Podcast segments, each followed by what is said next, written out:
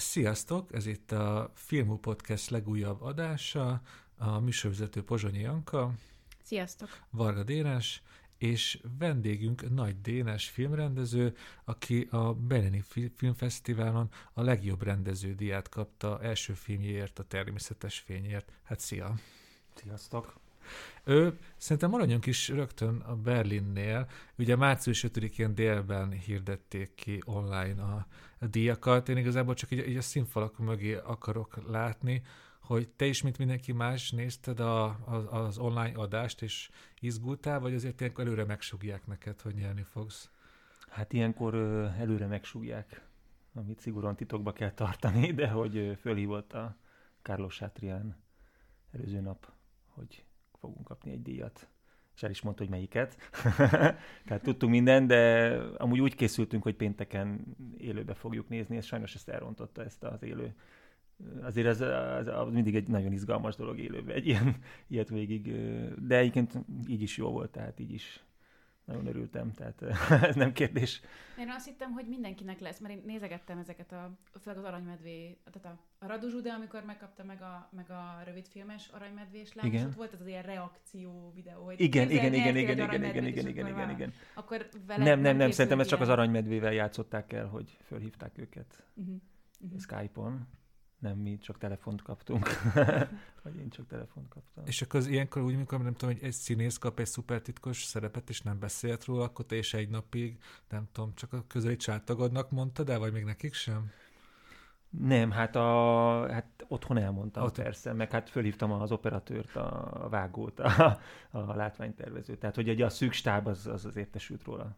Abszolút, ez fontos, hogy ilyenkor szerintem tudjanak róla.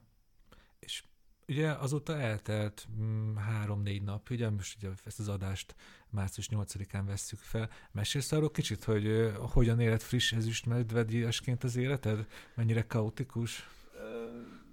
Tehát én amúgy nem szeretem, hogyha ha, ha akarnak tőlem valamit, és most most viszonylag sokan akartak, hogy hirtelen tőlem, hogy valamit mondjak. Tehát ez, ez, ezt nem szeretem, ezt a szerepet egyébként.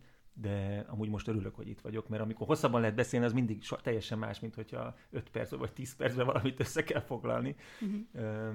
Meg én nem vagyok az a verbális alkat, tehát én szerintem azért is készítek filmet, hogy inkább a vizualitással foglalkozzak, tehát, vagy legalábbis nem az a fajta rendező vagyok, aki a verbalitásával él. Nem, nem tudok jó, jól humorizálni a színészeknek, vagy nem tudok... Tehát nem, a, nem az a fajta dramaturgia érdekel, ahol a párbeszédek és a párbeszédekben lévő konfliktusokból áll össze a film, hanem, hanem inkább, inkább a képek érdekelnek, és ezért sokszor zavarba vagyok, amikor sokat kell beszélni egy filmről. Azért vagyok zavarba elsősorban, mert sokszor én se tudom megfogalmazni, ami, amit, amit képekben meg, meg tudok fogalmazni. Tehát ez, ez egy ilyen érdekes dolog, hogy egyébként ez nem csak a film utóéletére vonatkozik, az előéletére is, tehát minden pályázatnál, minden döntésnél ugye szóban kell megvédeni egy filmet, ami, ami mégis abszurd, mert hogy, mert hogy arról beszélni, hogy milyenek lesznek a képek, és hogy azok mit fognak jelenteni, erről nagyon nehéz meggyőzni valakit. Akkor őket hadd hadd, hadd, hadd is olvassam fel a, egy mondatot a, a berlini zsűritől, amikor ugye díjaztak téged, és elmondták, hogy, hogy miért ez a film kapta a legjobb rendezésért a díjat. Egy mondatot akartam kiemelni.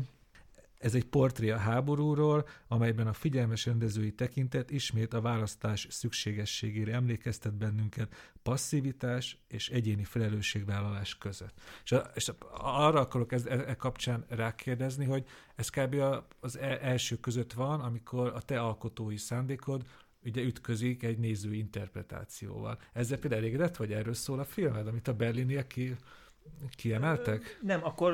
Tehát... Sokszor azt érzem, hogy hát olyan filmekre törekszem, amik nem mindig egy mondattal lefedhetőek. Tehát, hogy igazából ezzel van a, talán a, a bajom, hogy, hogy ö, általában ezt kérik az embertől, hogy egy mondatban mondja el, miről szól a film, és ezzel van a legfőbb problémám. Tehát, hogy körülírni lehet egy filmet, de hogy tehát szerintem erről is szól, amit itt írtak, de hogy szerintem másról is szól. Tehát ö, valahogy ö, sokszor nem, nem érzem azt, hogy egy mondattal le lehetne ezeket... Ö, Vagy, vagy, vagy le lehetne fedni egy filmet. Vagy legalábbis azokat a filmeket, amiket én szeretek, azokat nem lehet szerintem egy mondattal le, leírni. Szóval akkor most ugye a legtöbb, sőt, az összes hallgatónk, aki ezt hallgatja, ugye nem láthatta még a természetes igen. fényt, akkor viszont most adok neked egy nehéz feladatot, foglald össze, nem tudom, két-három mondatba, hogy miről szól ez a film, hozzá, adj hozzá kedvet. Um, talán azt mondanám el, hogy ez egy, tehát ez egy olyan emberről szól, aki hirtelen bekerül a, egy teljesen ismeretlen világba, egy háborúba, nem szereti a háborút, nem érti ennek a háborúnak a lényegét, itt nem érzi jól magát, ő alapvetően tartózkodni akar az erőszaktól, nem keresi az erőszakos helyzeteket, és minél előbb haza akar menni. Tehát ez az egyetlen vágya, hogy hazamenjen. Próbálja elkerülni az erőszakos helyzeteket, viszont annak érdekében, hogy hazamenjen, nem szeretne bonyodalmakat magának. És igazából itt ütközik össze ez a kettő dolog, hogy egyszerre szeretne úgymond jó ember maradni, de közben meg mégse szeretne magának komplikációkat szerezni, hiszen haza akar jutni. És ez a kettő mentén él ez az ember, és ez ettől ambivalens az ő karakter, és ettől szerintem tudunk vele igazán azonosulni, vagy legalábbis én, én itt, itt vagyok ebben a szerepben, legalábbis én kicsit magamat is írtam ebbe a szerepbe, vagy a, és azt gondolom, hogy ez, ez nem csak a háborúról szól, hanem ez a mai világunkról is. Tehát, hogy hogyan az ember azt gondolja magáról, hogy jó ember, de hogy, de hogy, ha, hogy itt alapvetően egy gyenge emberről van szó, aki, és hogy lehet-e valaki jó ember, ha gyenge, vagy, vagy tehát ez, a, ez az, ami engem izgat. Na, akkor ezt leegyszerűsítettem úgy, hogy elképzelted, hogy Nagy Dénes hogy működne egy háborúban? Tehát ennyire nem, nem primer módon, de, de, de, de a saját érzéseim azok benne vannak ebben a szerepben. Természetesen az Ávad a könyvben is benne vannak ezek a, az érzések, tehát ez nem, ez nem csak az én... Tehát, tehát azt, font, azt fontosnak tartom, hogy, hogy én magamat megtaláljam általában a főszereplőben, vagy legalábbis a főszereplőhez tudjak valamilyen módon közel kerülni, vagy legalábbis ez a legfontosabb szál, hogy, hogy ez a személyesség, ez benne legyen egy filmben, vagy egy, innen tudom a hitelességét valahogy kontrollálni egy dolognak sokszor. És ez például a dokumentumfilmjeidre is igaz? Hogy itt majd szóba jön majd ugye a másik Magyarország, hogy ott például hogy tudod ezt az egész magadat is egy kicsit belerakni, vagy ott azért ez le van választva? Nem, rólad, szerintem a dokumentumfilm ugyanúgy belerakod magad, csak uh-huh. ugye ott sokszor például kérdező vagyok, vagy én vagyok a megfigyelő.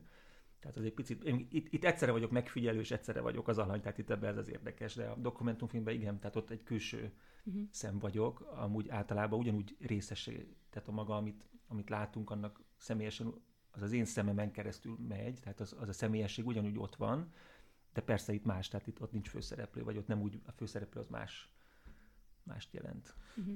És mit szólsz ahhoz, hogy miatt még tényleg belecsapnánk a természetes fénybe, most lépjünk egy párat, egy, egy, egy párat hátra, okay. mert uh, szerintem most azért nagyon sok emberbe szerintem felvetődött az a kérdés, hogy, hogy ki az a Nagy Dénes, és én így olvasgattam rólad, és tényleg az előéletedből pár dolgot felírtam, amire rá szeretnék uh-huh. kérdezni. Te ugye filmrendező lettél, ehhez képest több helyen is lenyilatkoztad, és mesélted, hogy, hogy úgy nőttél fel, hogy nem volt tévétek otthon. Uh-huh. Igen. Hogy erre, erre tökre kíváncsi vagyok, hogy, hogy miért nem volt tévétek otthon? Erre nem tudok válaszolni, hogy miért nem volt tévénk, ezt, a, ezt elfelejtettem megkérdezni otthon. De annál, annál, hogy nem volt tévénk, annál egy hangsúlyosabb volt, még vé há-s lejátszónk se volt. Tehát, hogy mondjuk, tehát ha, ha lett is volna tévénk, tehát hogy mondjuk filmeket... Tehát valahogy a filmnézés nem volt része a, a szüleim életének és az én életemnek se ezáltal. De a moziba járás se, tehát hogy annak ellenére, hogy mind a tehát vizuális művészettel foglalkoznak, építész volt az apám, és édesem képzőművész, tehát igazából rengeteg vizuális dolog vett körül, de a film az kimaradt ebből. Az, hogy miért maradt ki, erre nem tudok igazán. Tehát egyébként a, szerintem volt benne egyfajta pedagógiai szándék is, hogy azt gondolták, hogy erre nem is szükség. Nem tudom. De benned mondjuk a vágy lett volna, szóval osztálytársadat hallottad, ahogy a, nem persze, tudom, a Rambóról beszélgetnek, és akkor... ez egy állandó uh-huh. rossz érzést keltett, hogy én nem tudok hozzászólni ezekhez a beszélgetésekhez, vagy hát, hogy... De hát ez... Igen, tehát ebből, ezekből kimaradtam. Tehát a videójátékokból is egyébként, tehát minden, minden ami ezzel kapcsolatos. És hogyha visszaemlékszel a gyerekkorodra, ugye most kb. A saját gyerekkoromból indulok ki, ugye rongyosan néztem, nem tudom, az Indiana Jones-okat, tehát a Rambót is elég mm. sokszor. Szerinted te mit csináltál, amíg a többi gyerek Rambót nézett? um, például nekünk viszonylag kevés játékom volt, és ezeket előállítottam magamnak papírból rendszeresen. Tehát például háborúsdit úgy játszottam, hogy csináltam magamnak kartonpapírból mondjuk ötszáz tankot, és akkor kifestettem. voltak a magyar tankok, meg az amerikai tankok, meg a repülőgép hordozók, és a, nem tudom, a, olyan repülők, olyan repülők. Tehát, hogy igaz, ilyen hadseregeket gyártottam például papírból, ez volt egy, egy hosszú ideig. Hajókat. Háborúsat játszottál. É. És azzal, hogy a szüleid ö, vizuális művészettel uh-huh. foglalkoznak, azért valamennyire nyitott voltál arra, amit például ők csináltak? Nem abszolút, tudom, tehát, tehát, tehát ilyen szempontból nagyon sokat láttam már kisgyerekkoromban építészetből is, tehát, uh-huh. tehát a minden családi utazás arról szólt, hogy az apám öt méterenként megállt, rendkívül idegesítő volt, és mindent lefényképezett, ami számomra akkor érdektelen volt, de ezekből nagyon sokat tanultam egyébként, tehát ő mindent lefényképezett maga körül. Um, Egyébként főleg az apámon keresztül szerintem szívtam be ezt a vizualitást, és egyébként az, hogy a, a tér, meg a, meg a... Tehát a mai napig nagyon érdekel egyébként a tér. Tehát, hogy a, a térérzékelés a filmben. Szerintem ez innen is jön. Öm, ő se, tehát, hogy... Ő, tehát ez biztos, hogy összefügg az, hogy én nem, nem ilyen... Nem színészekben gondolkodom, meg nem ö, konfliktusokban. Az ebből jön, hogy alapvetően egy ilyen... megfigyelői attitűdöt láttam otthon egész életemben, ami ugye leíró, vagy nem tudom, tehát ez, ez, ez volt a, ez a leírás volt a jellemzője a környezetünknek egyébként, tehát a, nagyon fontos volt, hogy hogy nézett ki a lakásunk, főleg üres volt egyébként, nem voltak képek a falon, nem, de hogy mégiscsak nagyon fontos volt maga a térérzékelés a, a szobában, a szobámban, tehát a tér az egy fontos része volt a gyerekkoromnak. És én még azt írtam fel magamnak, hogy ti több évig éltetek Amerikában. Ez, ez, ez, ez hogy történt?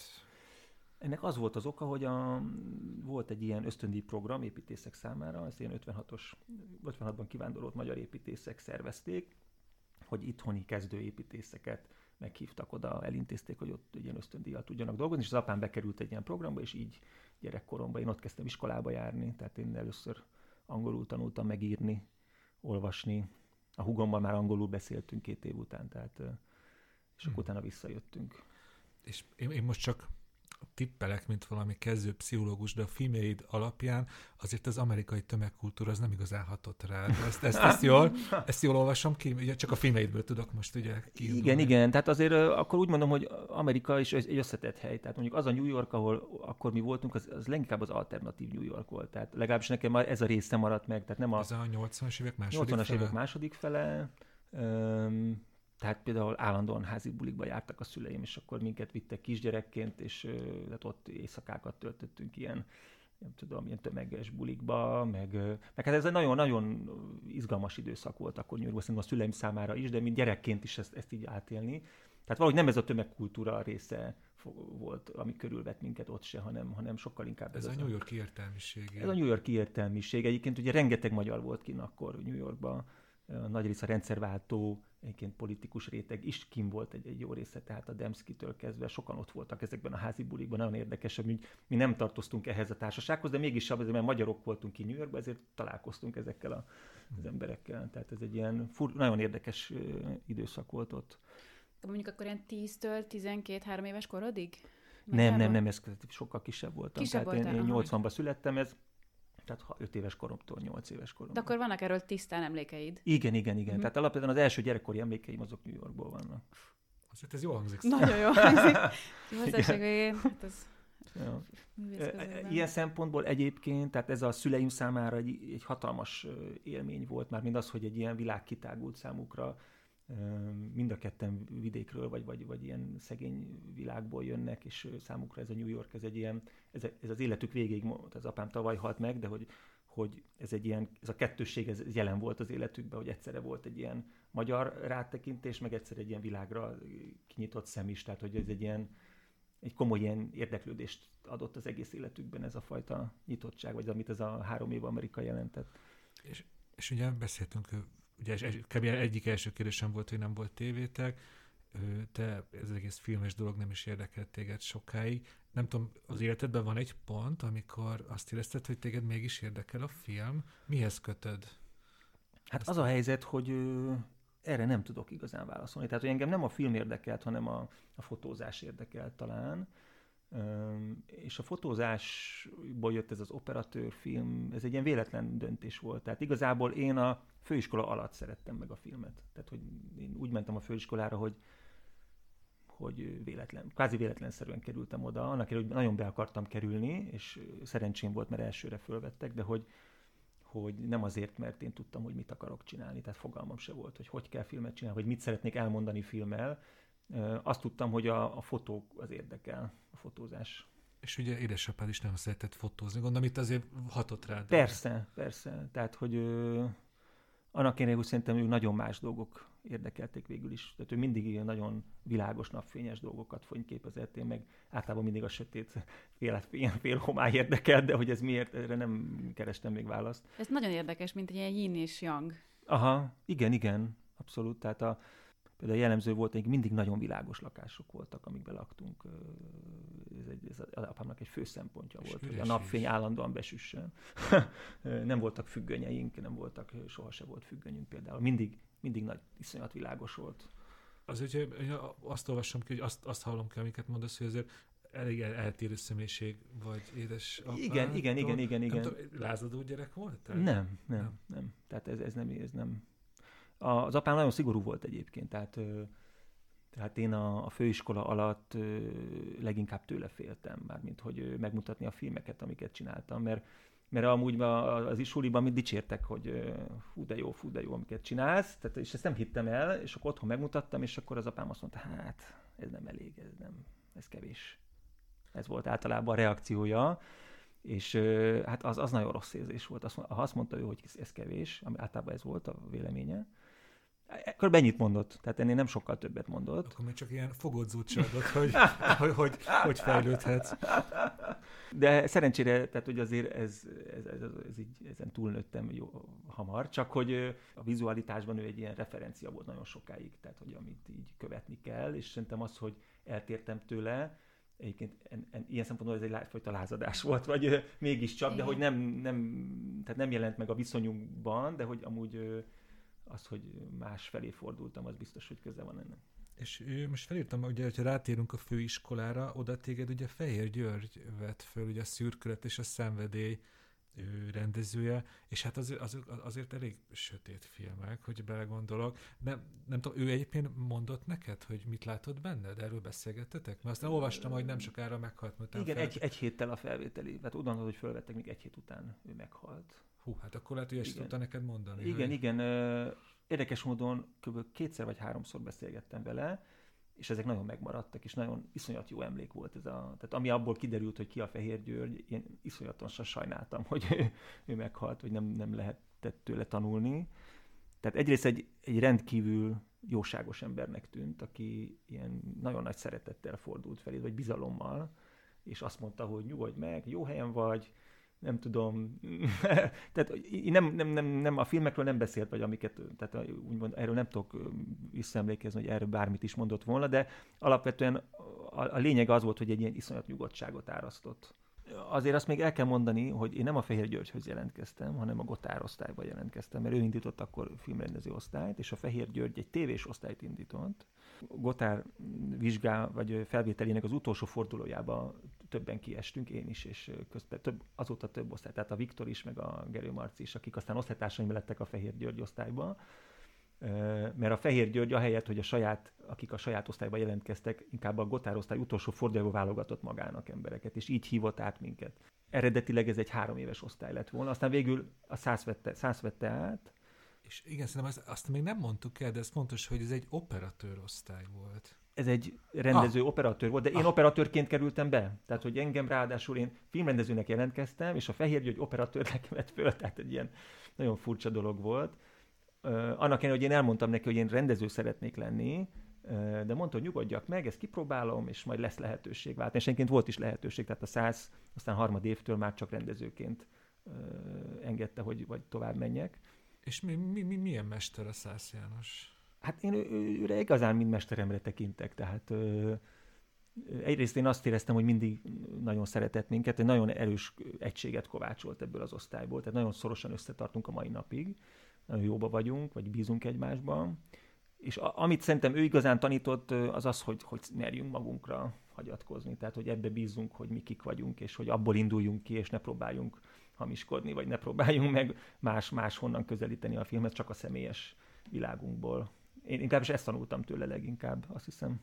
Ugye, mert így próbáltam így a, az interjúkból összerakni az életedet, és azért az kiderült nekem, hogy meglepően sok helyen éltél külföldön, Ugye Amerikáról már beszéltél, Berlintől mit kaptál? És hogyha jól tudom, az már a filmes szakmához kapcsolódik, hogy te Berlinben éltél. Uh-huh. Igen, ez, ez egyébként szintén a száz ötlete volt, hogy ö, negyed évben mindenki menjen el egy évre külföldre, és ebben ő segített is minket, tehát, hogy, ö, tehát kaptunk ilyen ösztöndíjat is, azt hiszem, a magyar államtól. Mindenki magának járta ki, tehát én, én kerestem meg a berlini főiskolát, és akkor ő támogatott minket abba, hogy, vagy engem, hogy én oda kijussak, volt, aki Franciaországba ment ki, tehát hogy mindenki másfelé. Hát ez egy nagyon más hely volt, egyrészt ö, teljesen más felfogású iskola, tehát ott ö, kurzusok ö, ö, voltak, és nem volt egy állandó mester, meg egy osztály, hanem igazából minden kurzuson más hallgatókkal volták körülvéve, tehát egy sokkal önállóbb, vagy ö, filmes képzés volt, vagy arra volt, nem, nem, egy, nem egymásra voltunk utaltak, csak magadra kellett, hogy hagyatkozzál. Tehát ilyen szempontból elég magányos suli volt számomra. Egyébként főleg a vendéghallgatókkal lettem jobbak, akik főleg kelet-európaiak voltak, tehát voltak ott moldávok, ukránok, oroszok. De egy jó érzés visszaemlékezni a Berlin évedre? Hát egy nehéz év volt nekem, mert, mert elég magányos voltam. Tehát, hogy ott, ja, azt hiszem, de egyébként meg közben meg mégiscsak kinyílt valami, tehát, hogy kinyílt egy világ. Tehát például rengeteg olyan filmrendezővel ismerkedtem ott meg, akiről itthon nem nagyon lehetett akkor hallani. Egyébként lehet, hogy mai napig se. És igazából ezek közül nagyon sokan, amik, akiket mai napig iszonyatosan figyelek, hogy mit csinál, és hogy... Na, de kik ezek? Hát például a Valeska Grisebach, vagy a... A Western című, a Western. Igen, igen, az egy fantasztikus film a Western. Sokáig a, a Westernnek a, a főszereplőjét, aki egy amatőr szereplő egyébként, ez a bajszos pasi. És hú, nagyon karakteres. Nagyon karakteres, ezt a Természetes fénybe is sok, kimentünk castingolni őt, Dresda mellett egy kisvárosban él. Megkerestük, és nagyon jó élmény volt vele találkozni, mint magyar honvéd gondoltunk rá be a filmbe, de végül is nem el, eltekintettünk ettől. De nem lett volna fura, hogy némettel eljátszatni? De, hát pont ez, igen, igen, pont ez, ez, ez volt a furcsasága, de egyébként csak valahogy annyira megtetszett ez az, ez az ember, hogy, hogy úgy ezt így érdekesnek találtam, meg ugyan tetszett, hogy a Valeska Grisebach vele forgatott, és hogy na mindegy. És a tanáraid között voltak ilyen elismertebb nemzetközi rendezők? Hát a Valeska Grisebach volt, ja, egy, tan- tehát én vele úgy ismerkedtem meg, mint egy tanár, igen, volt egy bolgár rendező, aki kevésbé ismert, egy Krasimir Krumov nevű figura, és egyébként nagyon jó volt, de... Szóval, hogy egy világ kinyílt azért ott Berlinben, és az egy fontos élmény volt számomra. Ráadásul bizonyos szempontból az orosz érdeklődés is ott fogalmazódott, meg így... így Ezt magyarázd meg, hogy Berlinben hogy, hogy lesz valaki orosz érdeklődő? Mert Berlin tele volt orosszal, tehát hogy egyrészt többféle. Tehát, hogy Berlin egy ilyen komoly kolóniája a németországi oroszoknak, tehát ott Berlinben az egyik leg, legkultikusabb hely a Rusztendiszkó volt, a Uh, nem emlékszem melyik utcába, a Torstrasszén azt hiszem, és uh, egyébként ott nagyon rendszeresen magyarok is fölléptek, magyar együttesek is.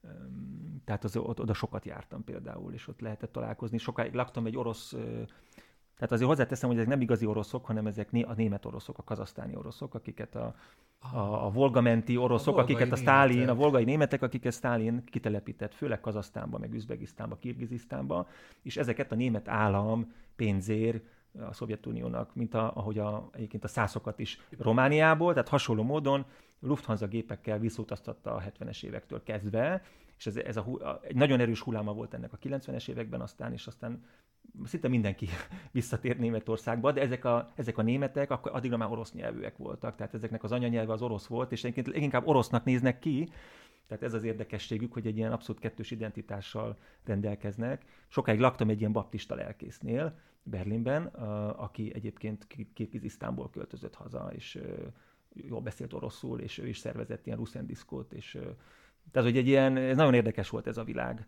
És akkor sokáig gondolkodtam egy olyan filmben, volt egy ilyen filmtervem, ami, ami ilyen németországi, vagy ilyen oroszországi németekről szólt volna, akik Berlinbe visszatelepülnek, és stb. És akkor sok interjút csináltam oroszokkal, meg németorsz- németországi oroszokkal. És ez... bocsánat, csak fel sem merült benned, hogy a végén, vagy esetleg visszaköltöz utána Berlinben, vagy így a, a, akkora nyomot nem hagyott benned, hogy te mostantól kezdve Berlinben akarsz élni?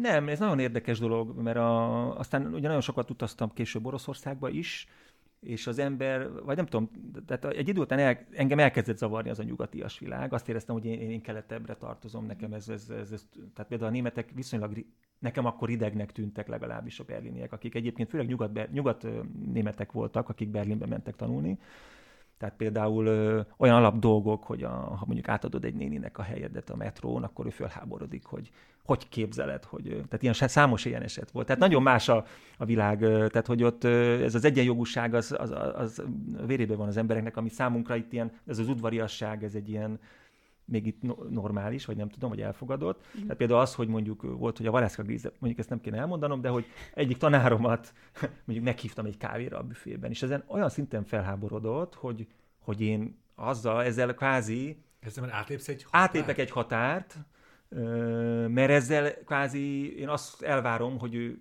kedves legyen velem. Tehát, hogy ez fajta olyan, ez egy határátlépés. Ha meghívsz megveszed valakit, a kedvességét. Igen, megveszed a kedvességét. Pedig nekem ez teljesen természetesen jött, hogy egy kávét a büfében, egy papírpohárban, az nem, nem egy nagy dolog. De hogy ez is, ez, ez egy komoly problémát okozott a viszonyunkban. És akkor, tehát, hogy az ember így elkezd gondolni, hogy de jó otthon, de amikor hazaérkezik, akkor, akkor meg elkezd hiányozni ez a nyugati világ. Tehát ez egy állandó, és pláne Oroszországban megy az ember, akkor meg ugye azt érzi, hogy fú, ez, már, ez, a, ez a kelet már biztos, hogy nem az enyém, akkor meg annál sokkal jobban nyugat, tehát hogy ez az ing- magyarokban szerintem benne van ez a egyszer nyugat felé, egyszer kelet felé hajlás. Hát kompország vagyunk, tudod. Abszolút, igen, igen, igen, igen. Na és akkor még a Berlinről csak annyit, hogy a, igazából a legnagyobb élmény ahhoz odaköt, hogy ott megismerkedtem egy utcazenésszel a berlini metróban, egy ukrán pasival, vagy ukrán-orosz pasival, aki Donyeckből volt, és tangó harmonikázott, ráadásul klasszikus zenét játszott, tehát Bachot játszott, a, ami, ami úgy hangzott, mintha orgonálna. Tehát a, a tangó harmonika nagyon hasonlít a hangzása az orgonához, és ö, vele ott jóba lettem, és ő meghívott engem Donyeckbe a saját házába, ö, és ö, aztán a Dobos Tamással mi kiutaztunk, a főiskola megvette nekünk a repülőjegyet, és életünkben először átmentünk a volt Szovjetunióba, az volt az első utam a Ukrajnába.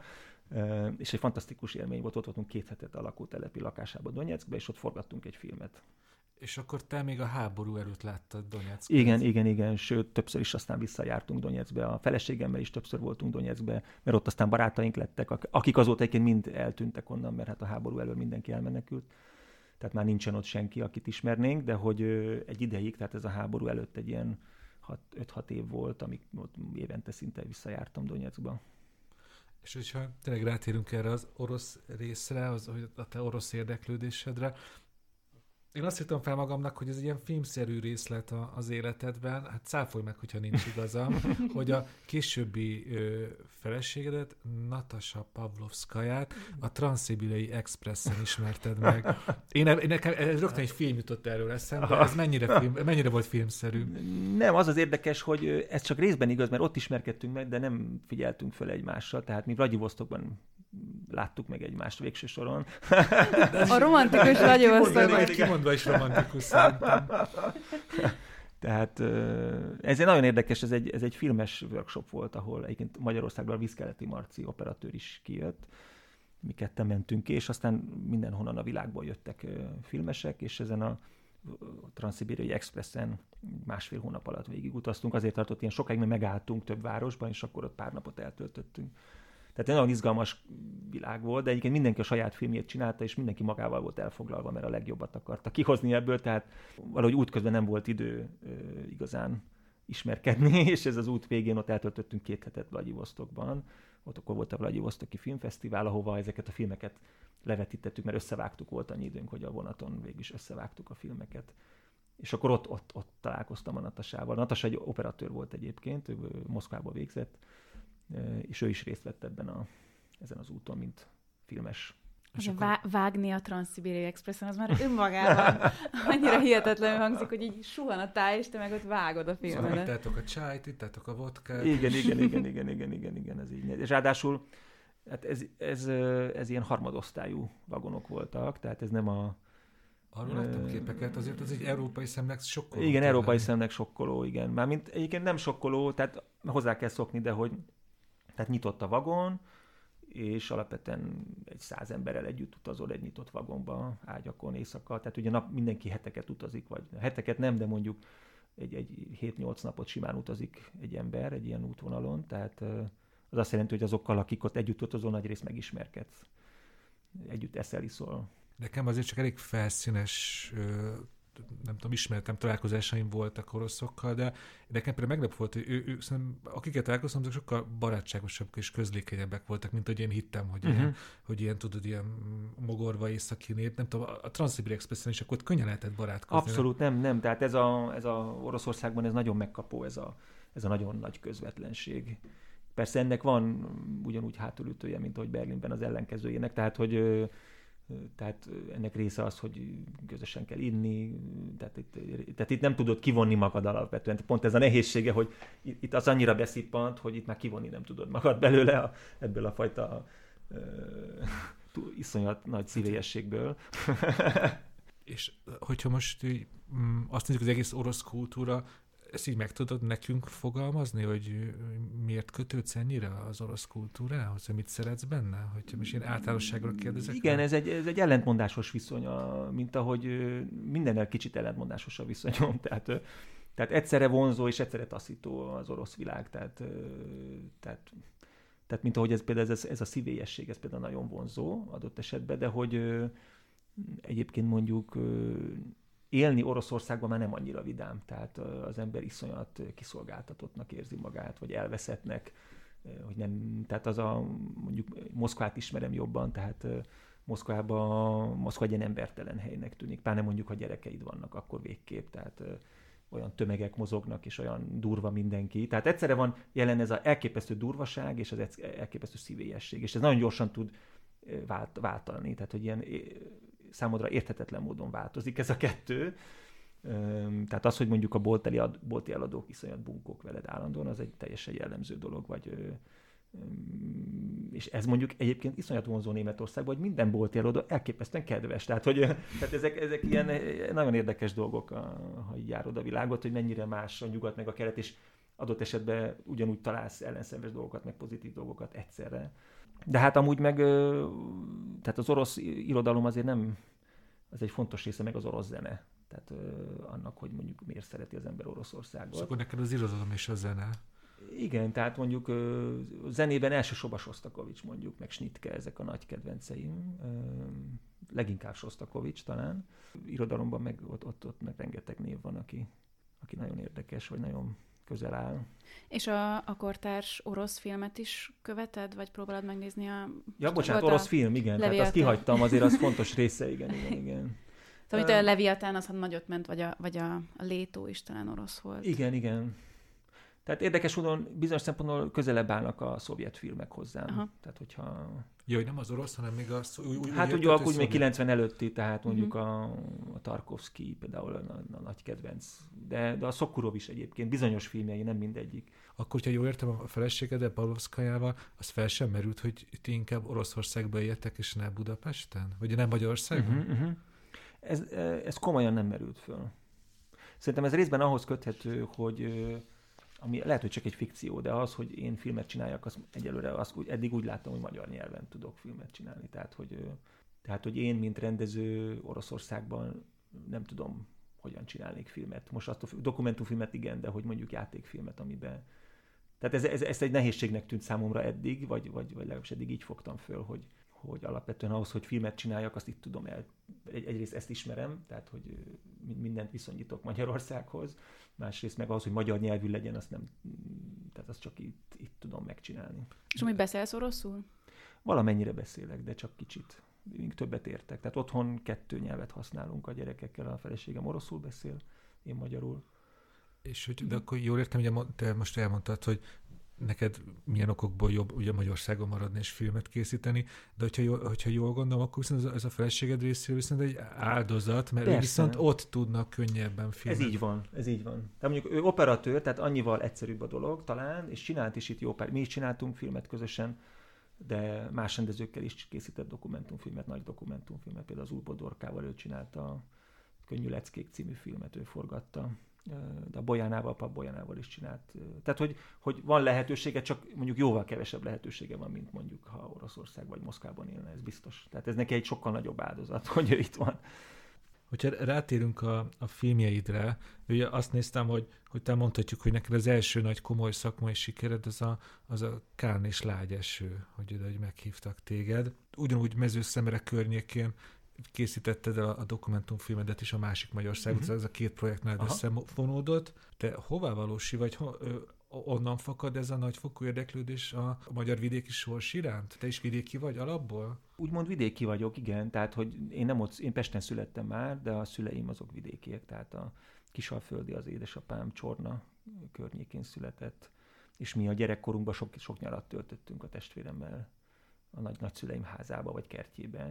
Tehát ez egy fontos nyári élmény, vagy ilyen... De, de nem tudom, hogy ehhez köthető ez. Szerintem Magyarországot a vidék nélkül nehéz értelmezni. Magyarországon csak egy város van, alapvetően Budapest, és ez annyira aránytalan, hogy tehát nem, nem, nem tud önmagába egy világot kitölteni. Tehát, hogy szerintem folyam, összefügg a vidékkel szorosan. Akkor úgy mondom, hogy szerintem ez az egész azzal függ össze, hogy mondjuk én Budapesten miért nem találom magam, vagy miért érzem magam ö, otthontalannak bizonyos szempontból, és ez, ez a keresés, ez vezetett vidékre engem, vagy nem tudom. Tehát van valami mesterséges szerintem Budapestben. Ö, nagyon nehéz megtalálni azt, hogy mi az az igazi budapesti, vagy nem tudom, mi az a, mi az a pesti lét. Vagy ezeket csak ilyen századelei kávéházas történetekből ismerjük, de hogy alapvetően ez eltűnt, tehát hogy nincsen ilyen. Vagy legalábbis azt gondolom, hogy nincsen ilyen, vagy csak ilyen nyomokban van meg.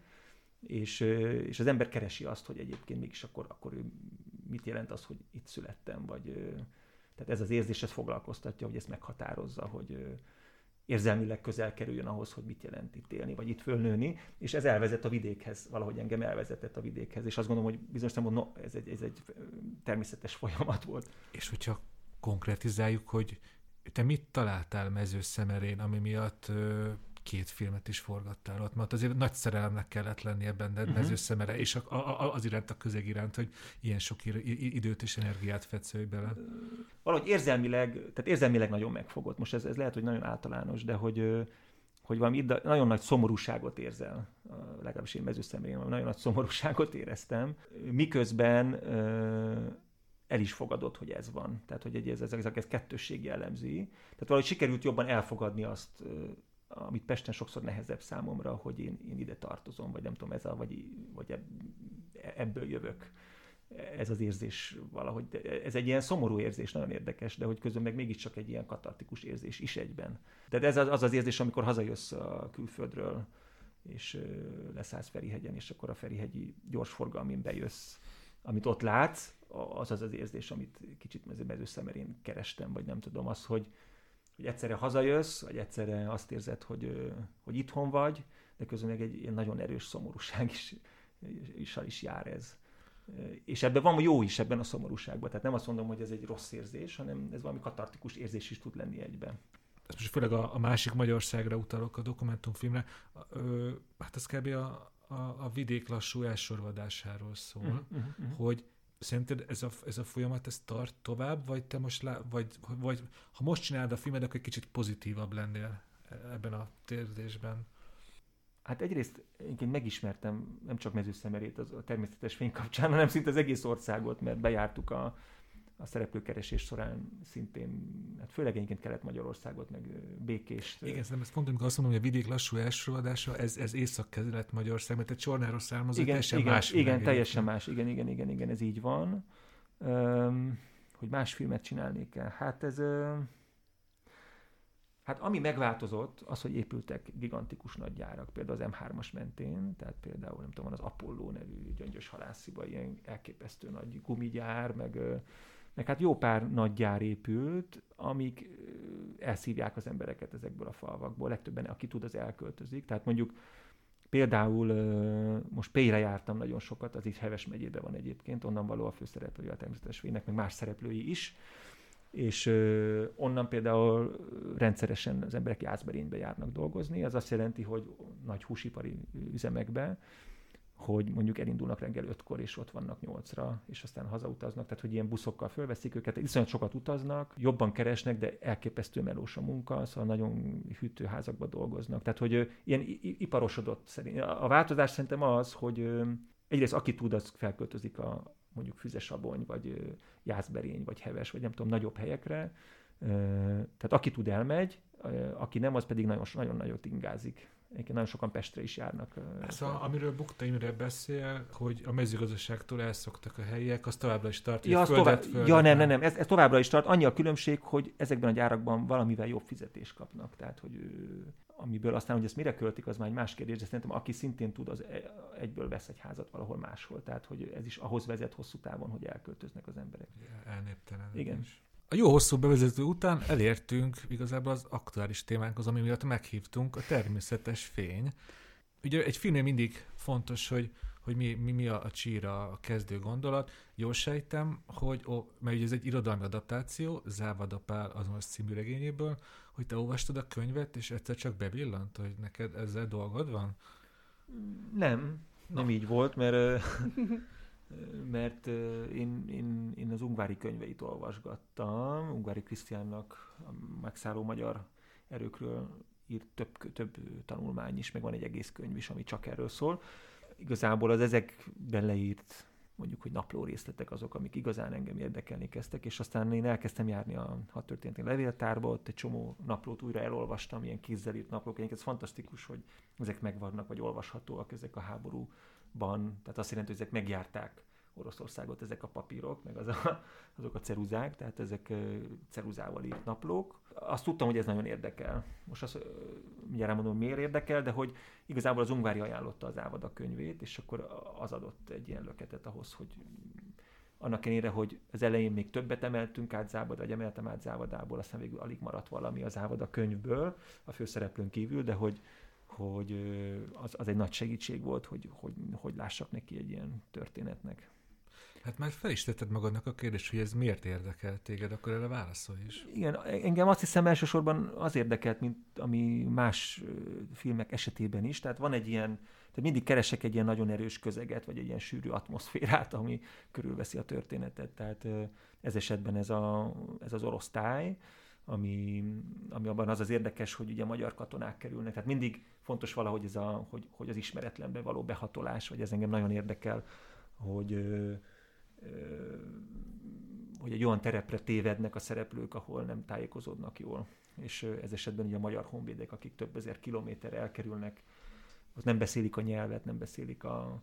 hogy nem, nem tudnak jól kommunikálni, nem ismerik a terepet, és mégiscsak faluról falura kell haladniuk ebben a mocsárban, és partizánokat kell keresni, ami ráadásul irdatlanul nehéz megállapítani számukra, hogy ki partizán, ki nem, vagy szinte lehetetlen megállapítani, és mégiscsak ebbe kell valahogy túl, túlélniük ezt a, a mindennapokat. Tehát engem ez nagyon izgat, mint ahogy ezek a filmek is, szerintem szeret, ezeket szeretem legjobban a filmtörténetben, a Stalkert, ami szintén egy ilyen zónába behatolás, vagy a kétezer-egy Gyűr Odüsszéje, ami, ami szintén egy ilyen ismeretlenbe való elindulásról szól, vagy hát a, a Jupiter felé haladnak, azt hiszem, vagy a Szaturnusz felé, nem tudom, két órán keresztül egy űrhajóban.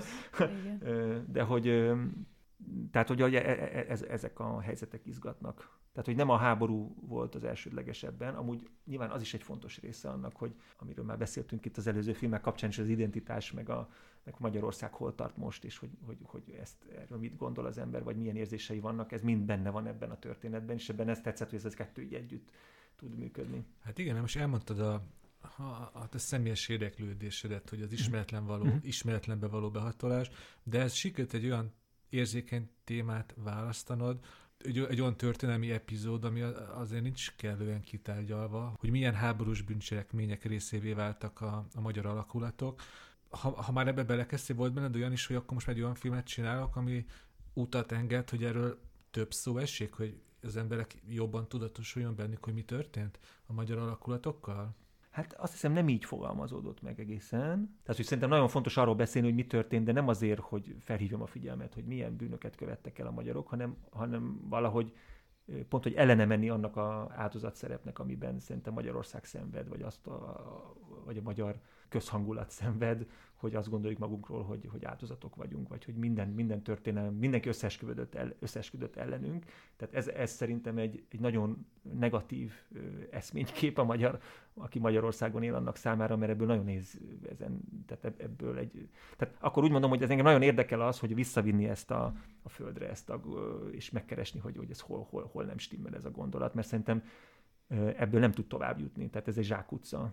Az, hogy áldozatként fogunk, fogjuk fel magunkat, míg az, hogyha arra, arra mutatunk rá, hogy miket is követtünk el egyébként, és hogy ez nem olyan sokkal összetettebb annál, mint amit sokan sugallnak. Szerintem az egy lehetőséget ad arra valami pozitív irányba való elmozdulásra. De csak ez ad lehetőséget, hogy ezzel szembesülünk. Igen, igen szerintem, szerintem kicsit konkretizáljuk is, mert szerintem ez a hallgatók közül is nem sokaknak új lesz, hogy hmm. amiről mi beszélünk, ami a filmben megjelenik, hogy a megszállt szovjet területeken a német szövetséges magyar haderő miközben partizánokra vadászott, falvakat égetett fel, nagyon szabadon értelmezte azt, hogy ki partizán és ki nem, és sokszor tényleg gyerekek, asszonyokat tömegesen végeztek ki. Igen. Te olvastál Ungvárit, amit most elmondtam, ez most tényszerű, ugye? Ez tényszerű, ráadásul ez, ez ennél nyíltabban ment, tehát partizán tevékenység területén a, ez egyfajta elfogadott módszer volt, hogy falukat fölégetni és a lakosságot vagy elűzni, vagy kivégezni, hiszen ezzel a, a lakosság táplálta a partizánokat, tehát a lak, lakosság együttműködött a partizánokkal, a lakosság ilyen szempontból egy, kénytelen volt együttműködni a hadsereggel és a partizánokkal, tehát mind a két oldal ö, támadta őket, vagy kihasználta őket, és ö, azáltal, hogy a, a szövetséges, vagy a, tehát a magyar és német erők meggátolják azt, hogy a partizánoknak mondjuk legyen élelme, vagy utánpótlása emberanyagból akár, ezt úgy tudta megoldani, hogy vagy evakuálta ezeket, kisebb részben evakuálta ezeket a falvak lakosait, de nagy részben megsemmisítette. És ugye mondtad, hogy, hogy téged az érdekelt, hogy, hogy jobban értsük meg, hogy, hogy, hogy kik vagyunk mi, hol tartunk most. Igen. Ugye megnéztem ezt a filmet, jobban tisztában vagyok ezzel a történelmi epizóddal, de szerinted ez hogy vezet rá engem arra, vagy egész magyar társadalmat, hogy jobban tisztában legyen önmagával? Mondtad, hogy neked ez a végső célod, nem igen, csak a... Igen, igen, igen, igen. Tehát, hogy ö, akkor úgy mondom, hogy ö, tehát, ö, tehát engem elsősorban szerintem ez, ez nem csak a magyar történelem szempontjából érdekel, sokkal ilyen egzisztenciálisabban. Tehát a, a, arról szól számomra ez, hogy milyen védtelenek vagyunk valójában, vagy milyen védtelenek vagyunk az ismeretlennel szemben, miközben azt, azt hitetjük el magunkkal, hogy mennyire látjuk az összefüggéseket, és mennyire jól látjuk az összefüggéseket az életünkben, mások életében, a gazdasági helyzetben, a világ... Tehát, hogy, hogy szerintem állandóan igazolni próbáljuk azokat a gondolatokat, amik, amik vannak bennünk, ahelyett, hogy valahogy csak magunkba szállnánk, hogy valójában mennyire nem látjuk át ezeket, vagy mennyire védtelenek vagyunk igazából, vagy mennyire az ismeretlennek a kezébe vagyunk. Ahogy azok a magyar katonák igen. is ott a mocsárban. Igen, igen, igen. Tehát, hogy ö, alapvetően az ítéletet próbálom. Egyébként, tehát, hogy, hogy ez a film szerintem nem akar ítélkezni, ez az érdekessége. Tehát, hogy ez ezért más talán, mint más háborús film, hogy nem moralizálni próbál, hogy ezek a jók és ők a rosszak, vagy nem, nem, hogy te a jó oldalon, vagy te a rossz oldalon vagy, vagy te jól gondolkozol, ő rosszul, hanem, hanem próbálja szerintem azt megmutatni, hogy, hogy alapvetően mindannyian ki vagyunk szolgáltatva az ismeretlennek, vagy valami ilyesmi járt a fejemben. Benne még, amit elindított a film, és kíváncsi vagyok, hogy, hogy ez neked célod volt-e, vagy felvetődött-e, hogy én megnéztem a filmet, és rögtön eszembe jutott, hogy amikor gyerek voltam, akkor nagymamám mindig elmesélte nagyapámnak a háborús uh-huh. történetét, és én, én megint eszembe jutott, hogy hú, akkor érek és kis családkutatást végezni, ugye nagymamám már nem ér, de anyámat felhívtam, és megint elmeséltettem uh-huh. vele, hogy mi történt akkor negyvenháromban, negyvennégyben vele.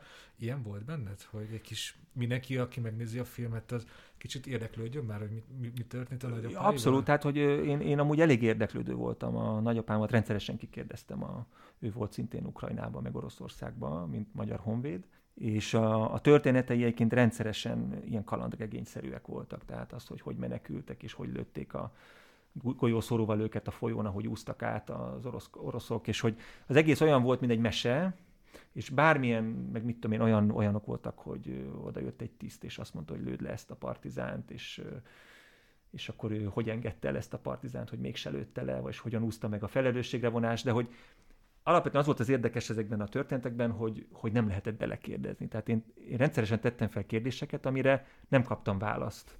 Tehát az, hogy akkor ott mi történt, akkor ott azt mondta a parancsnok, hogy lőd le, és akkor mi történt a következő percben? Miért nem lőtte le? És akkor ez, erre valamit válasz volt, de általában A, tehát nem kaptam lényegi válaszokat. És ez, ez az összes helyzetre jellemző volt, tehát alapvetően nem lehetett a sorok közé kérdezni.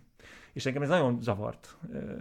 És azt hiszem, ez engem nagyon izgat ez a része, tehát az, hogy, hogy vagy legalábbis ebben a családi szában engem ez, ez mindig is komolyan érdekelt, hogy miért nem lehet belekérdezni ezekbe.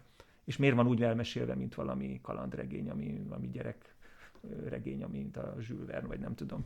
hát akkor most kicsit, hogy, hogyha én vagyok itt a konyhapszichológus, hm. talán azért, mert így lehet együtt élni ezekkel az emlékekkel, hogy mesét hát csinálunk belőle? Persze. Mert hogyha jól értem, akkor te azt mondod, hogy nem lehetett belekérdezni, mm. neked ott voltak a lyukak, és gondolom arra gondoltál, hogy ott akkor még sötétebb dolgok történtek? Hát persze, tehát hogy ez volt a gondolatom, hogy itt olyan emlékek vannak, amiről nem, nem, nem tud beszélni, vagy már nem akar, vagy már nem lehet belekérdezni.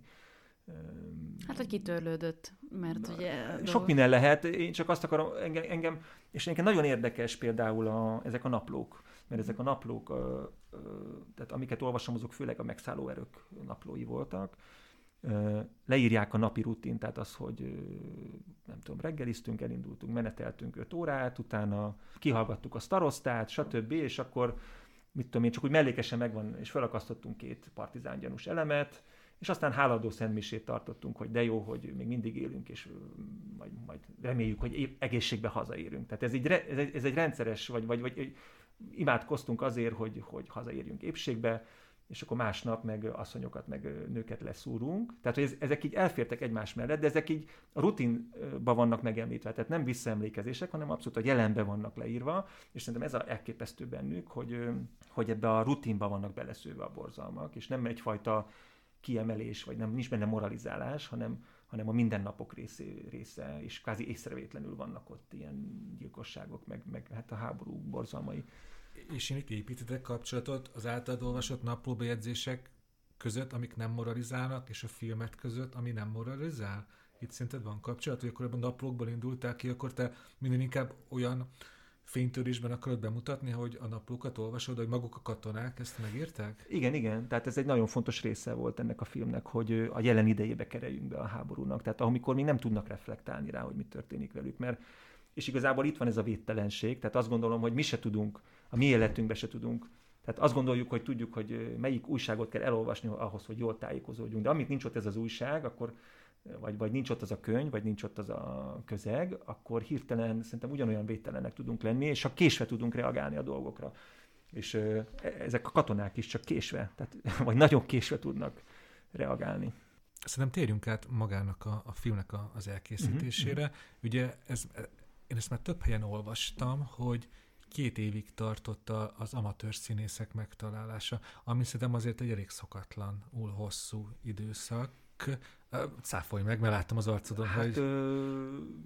Ezt nem tudom. Tehát, hogy akkor amatőr színészeknél szerintem nem hosszú. Tehát ennyi idő, nem is tudom, hogy lehetett volna rövidebben ezt megoldani.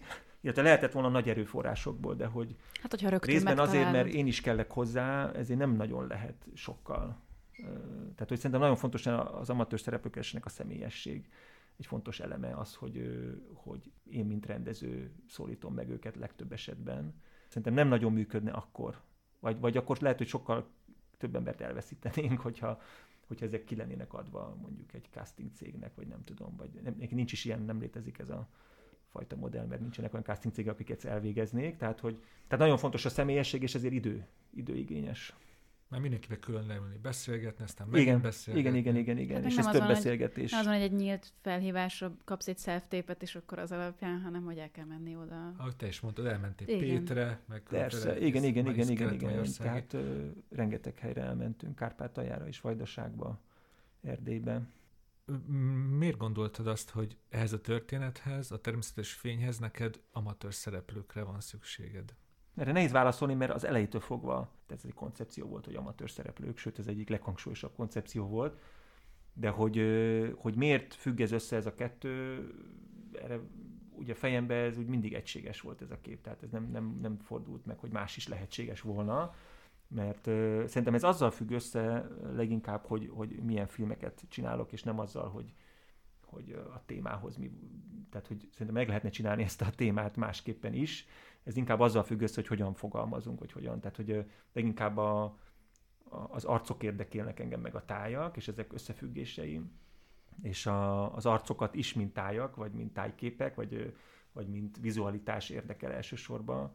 Szerintem ezért ilyen hallgatagok a filmek, amiket készítek, hogy tehát pont, hogy hogy az a része, ami a színészettel függ össze, az, az, az a filmjel nem, nem izgat, vagy tehát az, ami a, a, a párbeszédben való, vagy akcióban való azonosulás, tehát hogy amiben, tehát én pont, hogy már az ellene megyek annak, tehát általában az akciótól elválasztom a szereplőt, tehát hogy, hogy nem azonosul az akcióban a, a szerep meg, a, meg az akció, hanem csinál valamit, de közben azt érezzük, hogy máshol járnak a gondolatai. Tehát, hogy ezt, ezt a kettőt, egy ilyen, egy ilyen távolságot építek a kettő közé, és szerintem ebben nagyon jól tud működni az amatőr szereplő. Tehát, hogy ö, ö, talán így fogalmaznám meg. De hát amúgy ö, maga a téma is szerintem kívánja bizonyos szempontból, mert, mert nagyon érdekes az, hogy ö, magyar embereket elvinni egy külföldi forgatás helyszínére, és ott egy idegen tájba, idegen közegbe berakni. És ez egy nagyon érdekes helyzetet tud teremteni, mint ahogy teremtett is. Az, hogy ők nem beszéltek oroszul, hogy egymásra voltak utalva a magyar katonák, mert a magyar szereplők ebben a helyzetben. Az, hogy minden, minden új volt számukra, kellett valódi orosz szereplőkkel jeleneteket, akikkel nem tudtak kommunikálni, akikkel nem tudtak haverkodni a szünetben, tehát hogy Vagy, vagy ha tudtak is, akkor is csak ö, mosolyogtak egymásra. Vagy. Tehát, hogy nem, nem volt egy valós kommunikáció, és szerintem nagyon érdekessé tette a jeleneteket az, hogy ezeket nem eljátszattuk, hanem ezek valóságos, úgymond kényelmetlen helyzetek voltak.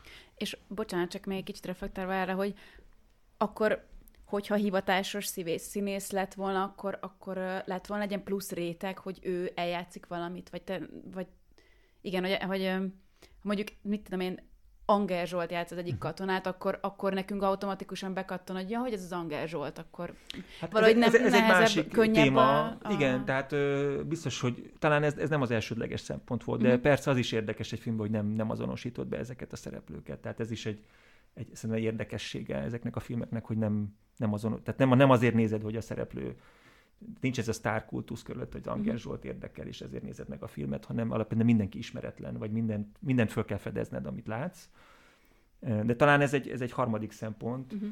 Amatőr szereplők, még elmondtad, hogy mint neked egy ilyen általános fogóckodó volt a, a, a szereplők keresésekor, hogy ilyen archaikus, régies Aha. arcokat kerestél. Ezzel elgondolkoztam, hogy, hogy neked van egy elképzelésed, hogy milyen egy archaikus arc, vagy te azért megnézted, néztél sok-sok másik világháborús korabeli fotót, és akkor az számodra az archaikus. Uh-huh. Ez is egy jó kérdés. Archaikus alatt azt hiszem kicsit olyan, olyan arcot képzelek el, ami, ami nem divatos, vagy nem mai, vagy nem tudom most ezt, hogy, ért, hogy lehet ezt jól megfogni. Tehát már önmagában az, hogy olyan embereket kerestünk, akik egyébként nagyon nehéz már Magyarországon találni, akik tényleg fizikai munkával és szabad levegőn dolgoznak, tehát mondjuk például pásztor, vagy, vagy tehénpásztor. Vagy igen, mert az meglátszik az ember arcán. Abszolút, tehát en, ez, ez, ezt nem lehet eljátszani. Tehát igazából ez érdekelt engem az, hogy az a tizenöt év, A, amit ő mondjuk egy mezőn eltöltött, az, azt nem tudod szerintem az Anger Zsolttal eljátszatni. Érzésem szerint, de hogy ez, ez nem az Anger Zsolt hibája, hanem, hanem, tehát hogy engem ilyen szempontból ez érdekelt, ez a fajta részletgazdagság, ami egy, egy, egy körömbe megjelenik, amikor nem tudom, nem lehet, tehát aki mondjuk szerintem így él, az nem, nem tudja, nem, nem soha nem lesz tiszta a körme, vagy, vagy, vagy például az, hogy hogyan vesz fel egy, egy csizmát, vagy hogyan szível egy cigarettát, teljesen más egy ilyen szereplőnek. Meg az a tájszólás, mondjuk, arról nem is beszélve. Tehát, hogy ezek a részletek engem nagyon izgattak, és ez, ez mind valami, valami fajta tér, tér és vizualitással függ össze, és nem, a, nem az akcióval. Nagyon érdekes, tehát, hogy... Ha, ha most jól értem, ha most elmentem volna a természetes fény castingjára, nekem akkor esélyem nem lett volna. Nem lett volna esélyed. Annyira, annyira modern az arcod, Dénes, hogy... Igen. De nekem se, tehát, hogy... ez... És hogyha rátérünk magára a főszereplőre, ugye Szabó Ferencre, igen, aki Semetka szakaszvezetőt igen játsza. Ugye megnéztél sok-sok embert, mit láttál benne? Hát ami nagyon érdekes, hogy a, a, a Feri az maga Semetka, tehát, hogy mármint, hogy az, a, az ami le volt írva szerep, nagyon hasonlít az ő valóságos személyiségéhez. Tehát a Feri egy ilyen nagyon büszke embernek néz ki, de közben meg nagyon, nagyon zárkózott is, és nagyon érzékeny. Tehát egy ilyen kettősségben van állandóan, ami, ami szerintem a Semetkára is jellemző, hogy, hogy egyszerre van egy kiállása, meg egy, úgy tűnik, hogy egy egységes, van egy önbizalma, de közben meg nagyon megingatható ez az önbizalma, vagy nagyon bizonytalan. És ez, a, ez, ez nagyon izgalmas volt benne, és ez, ez egyébként állandóan benne van a tekintetében, ez a fajta hezitálás. Tehát, hogy ami, egyébként ez az összes arcnál, ez, ezt keressük bizonyos szempontból, tehát a, amikor Tehát az, a, az az izgalmas szerintem amatőröknél az az arc, a, a, akiben állandóan egy titok van. Tehát, hogy nem, nem ismered ki, tehát kiismerhetetlenség van benne, vagy a, a, azt, azt érzed, hogy miközben csinál valamit, vagy, vagy rád néz, valami másra is gondol. És ez, ez egy érzés, tehát ez nem egy való, feltétlenül valóságos dolog, de tehát vannak ilyen arcok, amik egyszerűen így működnek, hogy, hogy állandóan van egy hátsó gondolat is, vagy egy egyfajta másik réteg, amit nem tudsz megfejteni. Ugye megláttad Szabó Ferencben azt, hogy nagyon hasonlít arra a karakterre, akit te megírtál, elképzeltél. Ha megvan az egyezés, utána neked rendezőként mi a feladatod? Hogyan tudod még jobbá tenni az ő alakítását? Hát ez nagyon nehéz. Alapvetően szerintem, amit meg kell tanítani, meg kellett tanítani a Ferinek, hogy hozzászokjon a kamerához. Tehát nem kellett vele igazán... Tehát azt a fajta próbálási folyamat szerintem nem nincsen, vagy nem létezik, vagy nem, nem, tehát nem ahhoz kell hozzászoktatni, hogy, hogy, hogy hogyan játszon el dolgokat, hanem ahhoz, ahhoz hogy mint, tehát maga a technikai részét kell megtanítani neki, tehát az, hogy érezze azt, hogy a kamera hol van körülötte, vagy azt, hogy ha kérjük azt, hogy itt álljon meg, akkor hogy hogyan ad magának jelet, vagy hogyan érzékeli a teret a kamera előtt, tehát ezt kell neki igazából értelmeznie, és egy bizonyos gátlást kell legyőzni, tehát ezért kell bizonyos szempontból pontból próbálni vele, hogy, hogy, hogy merjen önmaga lenni. De hogy igazából azt elmondani, hogy, hogy mit érezzen, mit csináljon, ezt, ezt nem kell elmondani. Tehát vagy ez nagyon minimálisan, nagyon konkrét egy-két utasítás, de hogy, hogy nincsen ilyen pszichologizálás, hogyha ez a igen, kérdés. Nincsen, nem, nem, nem. És őt végül hol találtad, vagy milyen közegben, hol, milyen településen? Aha, ő Heves megyei a, a Feri, ő Péjről való. Péj az Hevesvárostól van egy picit délre. Tiszához közel, és ö, egyébként ebben a faluban született Törőcsik Mari, oh. És a Feri itt a tehenészetbe dolgozott nemrég, hagyta ott ezt a munkáját, de egészen mostanáig ott dolgozott. Eddig ott volt fejő, fejő meg terelő, ö, de amikor egyébként megtaláltuk, akkor ő egyedül legeltetett százötven marhát a kutyájával egész nyáron, tehát ő a napjait úgy töltötte, hogy kim volt a, a tűzőnapon, a mezőn.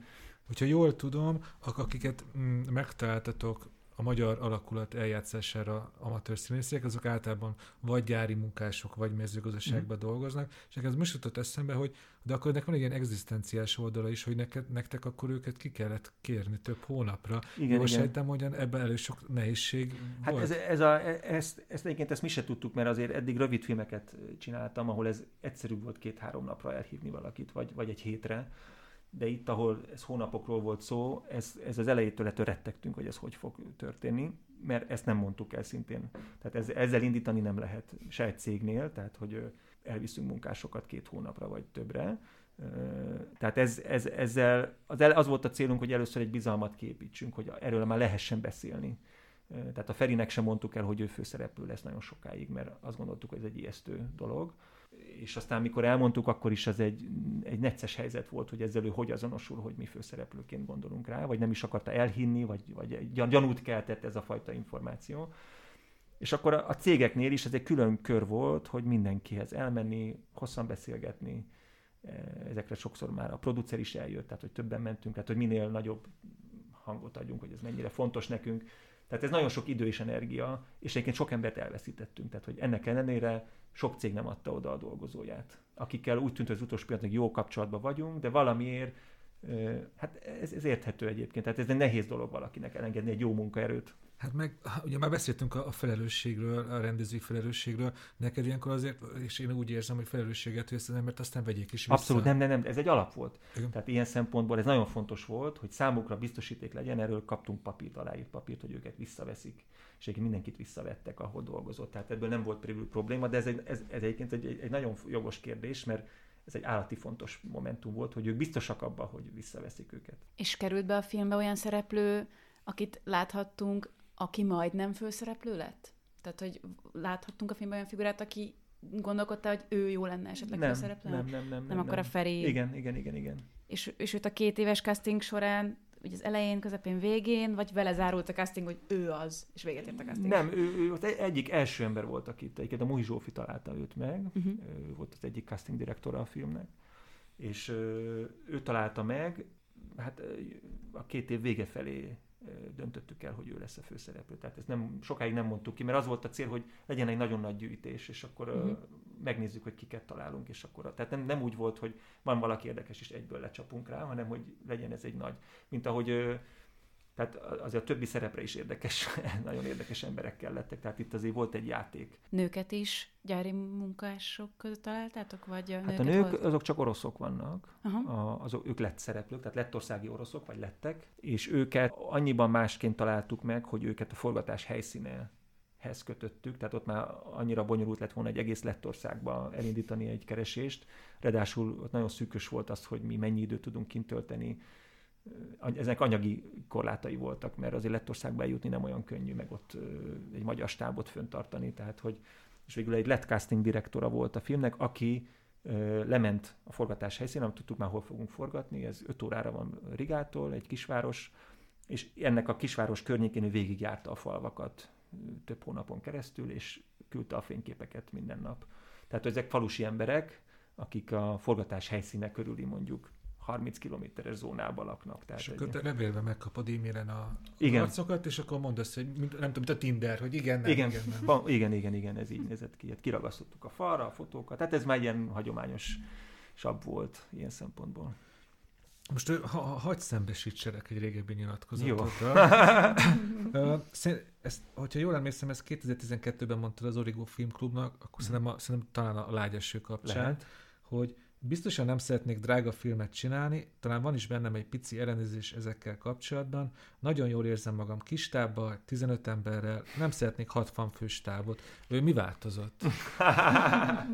hát, ö, ö, hát ez megváltozott, de azért hozzáteszem, hogy ez ö, iszonyat minimálba készült el ez a film. Annak ellenére, hogy nagyon sok pénzbe került, tehát hogy... Ö, de ez talán egy részletkérdés, most nem is ez a lényeg, de egyébként meg nagy stábunk volt. Tehát, tehát már önmagában az, hogy sok szereplő van, az már azt jelenti, hogy nagy stáb kell. Tehát onnantól kezdve, hogy van mondjuk hatvan katona egy napon, az azt jelenti, hogy ezt a hatvan katonának kell olyan, annyi fodrász és annyi öltöztető, hogy az ne öt óra alatt készüljenek el, hanem mondjuk egy fél óra alatt vagy óra alatt. Tehát, hogy ilyen, innen közel öt fodrász kell és öt sminkes és stb. stb. Tehát ez, ez nagyon nagy stábot jelent nagyon gyorsan.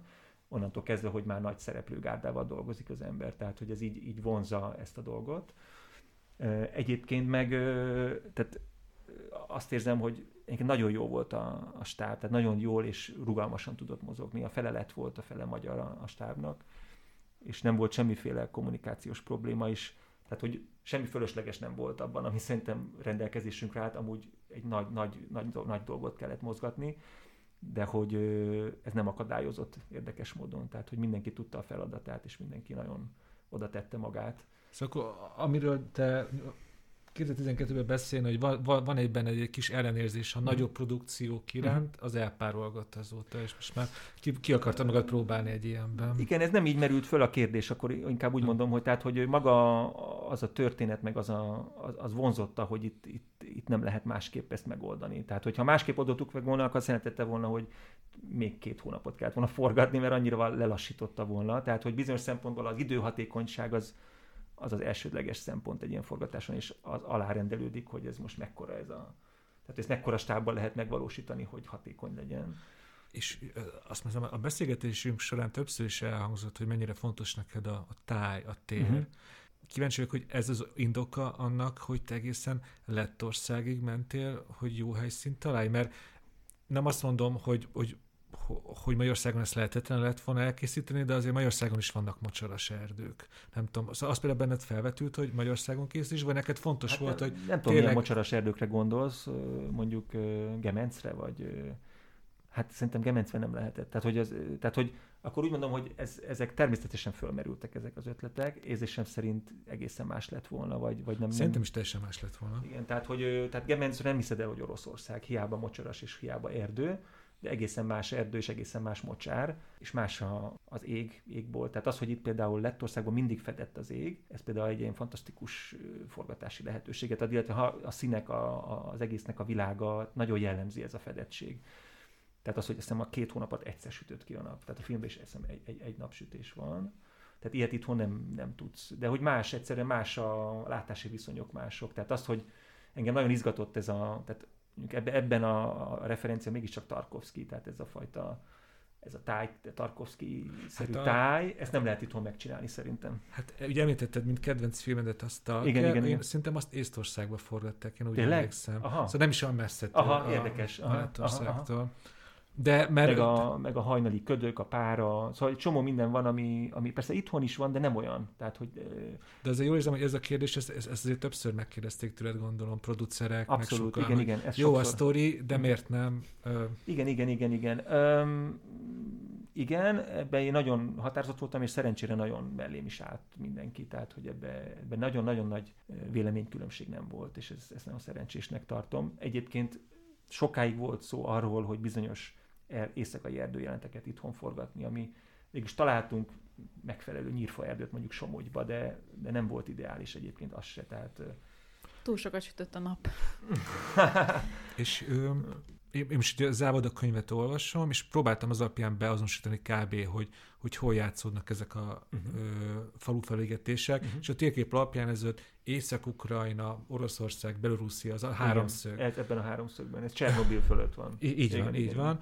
Te viszont Lettországot választottad. Ő, volt szó arról, hogy, hogy a mai Oroszország vagy Ukrajna, Belorussziába mentek, vagy te azért próbált az Európai Unión belül maradni, mert ott nyilván sokkal könnyebb forgatni. Mint igen, igen, ezt alapvetően a produkció döntött el, tehát ezt nem én, tehát mint ötlet fölmerült Oroszország meg Ukrajna, az, hogy az unión belül maradni már csak pályázatok miatt is, tehát az, hogy Örimásra tudtunk pályázni, egy nagyon nagy előny volt, és az, hogy kaptunk Örimástól támogatása nélkül a film nem is tudott volna elkészülni, tehát hogy tehát ez csak úgy volt lehetséges, hogy unión belül maradunk. De nem csak az, hanem a biztosítás, tehát minden sokkal drágább lett volna, hogyha ha Ukrajnába vagy Oroszországba forgatunk.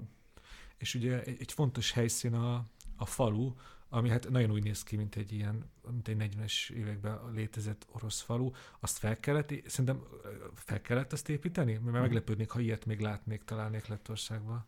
Lettország csak ilyen házakból áll, tehát hogy, tehát, hogy aki ilyet szeretne, az oda kell menjen, de egyébként Oroszország is szempontból ugyanaz.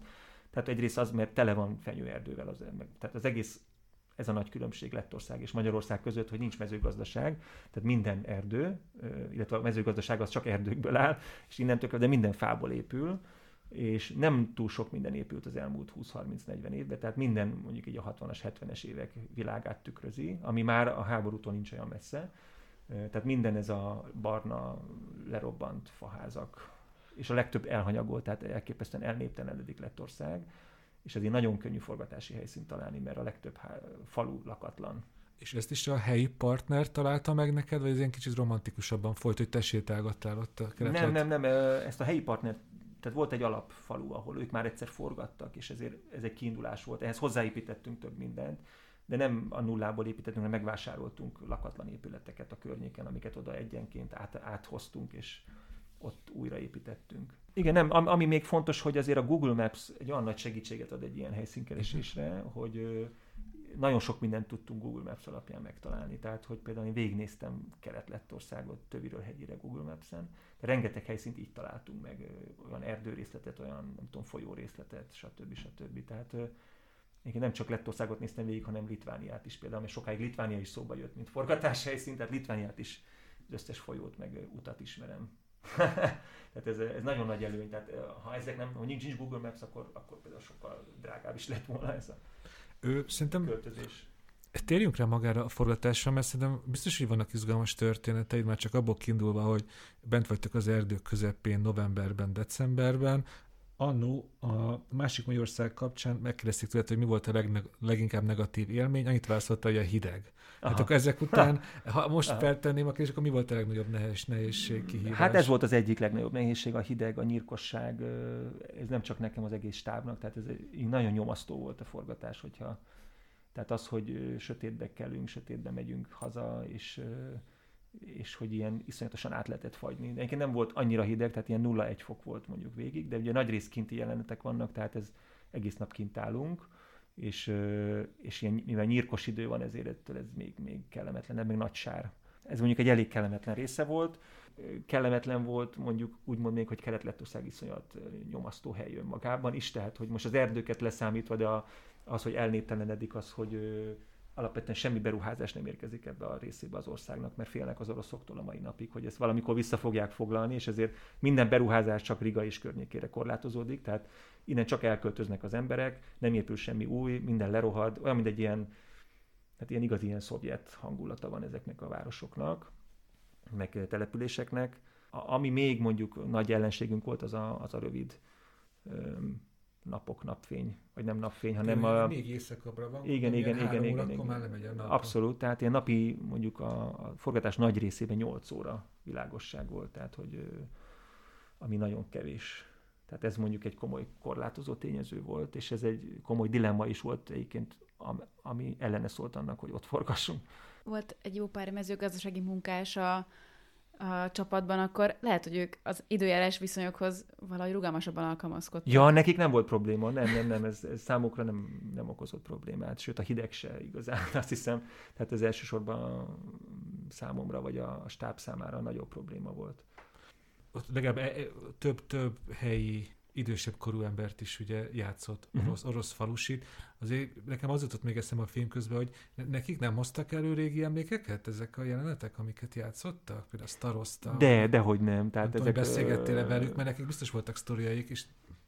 Nem, ezek a sztorik aztán annyira nem szőtték bele a filmbe magukat, de egyébként, tehát, hogy azért ennek a történetnek ott is mindenki ismeri a...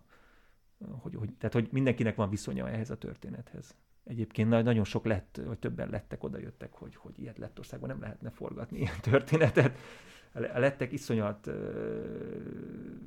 furcsán viszonyulnak a történelmükhöz. Tehát ott a, az oroszok például egy elég elnyomott kisebbség, nagyon érdekes egyébként ezzel szembesülni, mint uniós tagállam, hogy ott, ott tehát egy kettős társadalomban élnek. Bocsánat, nem akarok ebben nagyon mélyen belemenni, de hogy hogy ez mondjuk egy döbbenetes élmény volt, hogy az ország egyharmada orosz, de ők mind ilyen másodlagos állampolgárok, tehát hogy például nincs nyugdíjuk, nincsen egészségbiztosításuk, vagy nem az a szintű, ami a letteknek van. Tehát egy ilyen másodrangú, sőt az van belírva az útlevélükben, hogy alien, tehát hogy idegenek. Egyébként az ensznek is több felszólítása van, hogy ezzel valamit kezdjenek, de mivel az orosz fenyegetés olyan erős, ez valahogy így ez legalizálja ezt a elég szörnyű helyzetet. És magán a forgatáson neked ebből volt problémát, hogy voltak neked lett és orosz nemzetiségű statisztáid, és ott volt valami? Nem, nem, mert azok mind helyiek voltak. Tehát a helyi szinten, ez, ez, ez egy orosz, alapvetően orosz nyelvű rész Kelet-Lettország. Tehát ezen a Kelet-Lettországon belül úgymond ez nem jelent problémát, hogy valaki lett vagy orosz, mert az egész egy ilyen oroszos kultúra. Egyébként ez a történelem során leginkább Lengyelországhoz tartozott Kelet-Lettország, és nem is Lettországhoz, és nem is Oroszországhoz. Aztán hosszú ideig Oroszországhoz ugyan, vagy az orosz cárhoz. Üm, nagyon érdekes, sok szempontból ez a vidék egyszerre ortodox, egyszerre katolikus, a lengyel befolyás miatt, és egyszerre protestáns, ami a német befolyás, tehát hogy egy ilyen kultúrák találkozása. Tehát ott helyben nem volt probléma ebből. Az viszont például az nagyon érdekes, hogy a, a, a, a, nagy, a stáb nagy része ugye az, az Rigából jött lettek, tehát ott például ők nem, a, lettek, a rigai lettek nem dolgoznak lett, vagy rigai oroszokkal, tehát ott ez a filmes iparban is külön van választva, tehát a, a rigai oroszok, filmes cégek azok csak oroszokkal dolgoznak, a lettek csak lettekkel, tehát nálunk csak lettek voltak. A, a, a, tehát hogy ez nagyon érdekes volt ebbe így belekerülni. Hát ha, ha már itt Kelet-Lettországnál tartunk, én fél napot töltöttem életembe Kelet-Lettországba, ilyen távolsági busszal hajnalban megérkeztem. Mi Lettország mások legnagyobb város? A Daugavpils, igen. igen. És Dvinsk, oroszul, régen ez egy, ez egy orosz város volt. Én hajnalban megérkeztem Pályadon, hogy életem először léptem ki Lettországba, leültem ami parkba, összeszedni magam, amikor hogyan menjek tovább, mert aznap el kellett jutnom Rigába, és ilyen diszkóból hazafelé jöttek fiatalok, és ugye látták élővé, akik szóba rejtünk, meg minden, és akkor nekem is volt, voltak ezek a homályos gond, ö, tudásom Lettországról, itt elég sok az orosz, mm-hmm. és akkor így naivan megtettem, hogy ti akkor most így lettek vagytok, mert hogyha oroszul beszéltek volna, és így rám néztek, és így láttak, hogy így dühösek voltak. Nem, mi oroszok vagyunk, mi lennénk lettek. És ebből rögtön, ebből rögtön megéreztem itt a helyi problémákat. Igen, igen, igen. igen, igen összekonkrétan sértésnek vették mm. ezt a kérdést. Mm. De akkor, de akkor szerintem, akkor neked, téged a filmedet ez nem hát. Nem, nem, nem, ez egyáltalán nem. nem. És ha most besétálnánk abba az erdőbe, akkor megtalálnánk a ti általatok épített házakat, vagy ezt aztán elhordtátok onnan? Nem, nem, az elvileg ott van. Egyébként, ott mivel a vidék egy része lakatlan, tehát uh-huh. ott, ott nagyon megy ez a...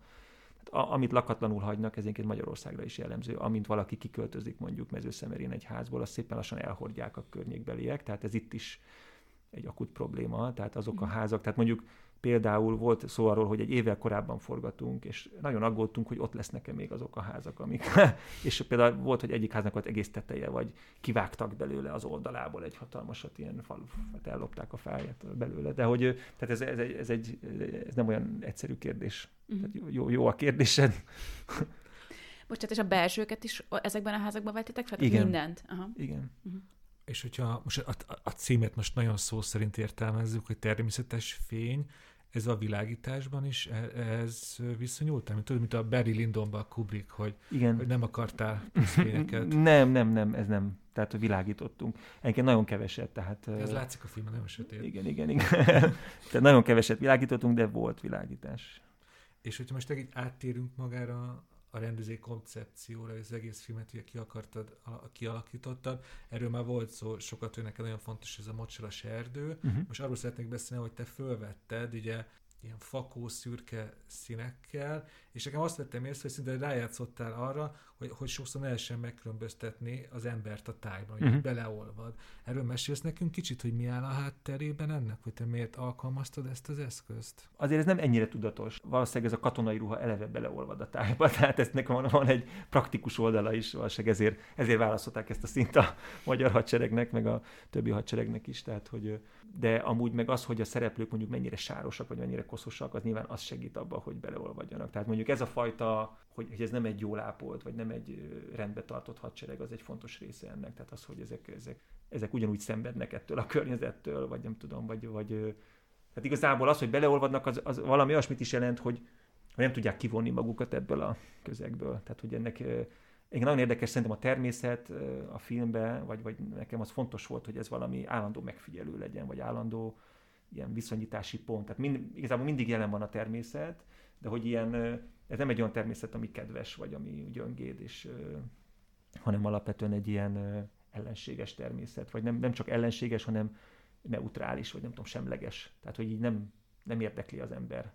Vagy így az ember így el, elveszhet benne, vagy nem. Tehát az ember története nem érdekli ezt a természetet. Hát meg és teljesen ö... ismeretlen, tehát mivel ismeretlen terepen járnak, ezért semmi kapaszkodót nem ad. Igen, igen, igen, igen, igen. Tehát, hogy ez nem, tehát nincs egy olyan nyughely, ami, tehát, hogy ez nem az a, nem az a mesebeli természet, vagy a, vagy a civilizált természet, amihez szerintem egyébként például itt Magyarországon szokva vagyunk, vagy inkább szokva vagyunk. Ja, hogy kimegyünk dobogókörre. Igen, igen, igen, igen, igen, igen. Turista jelzések mindenhol. Igen, igen, igen.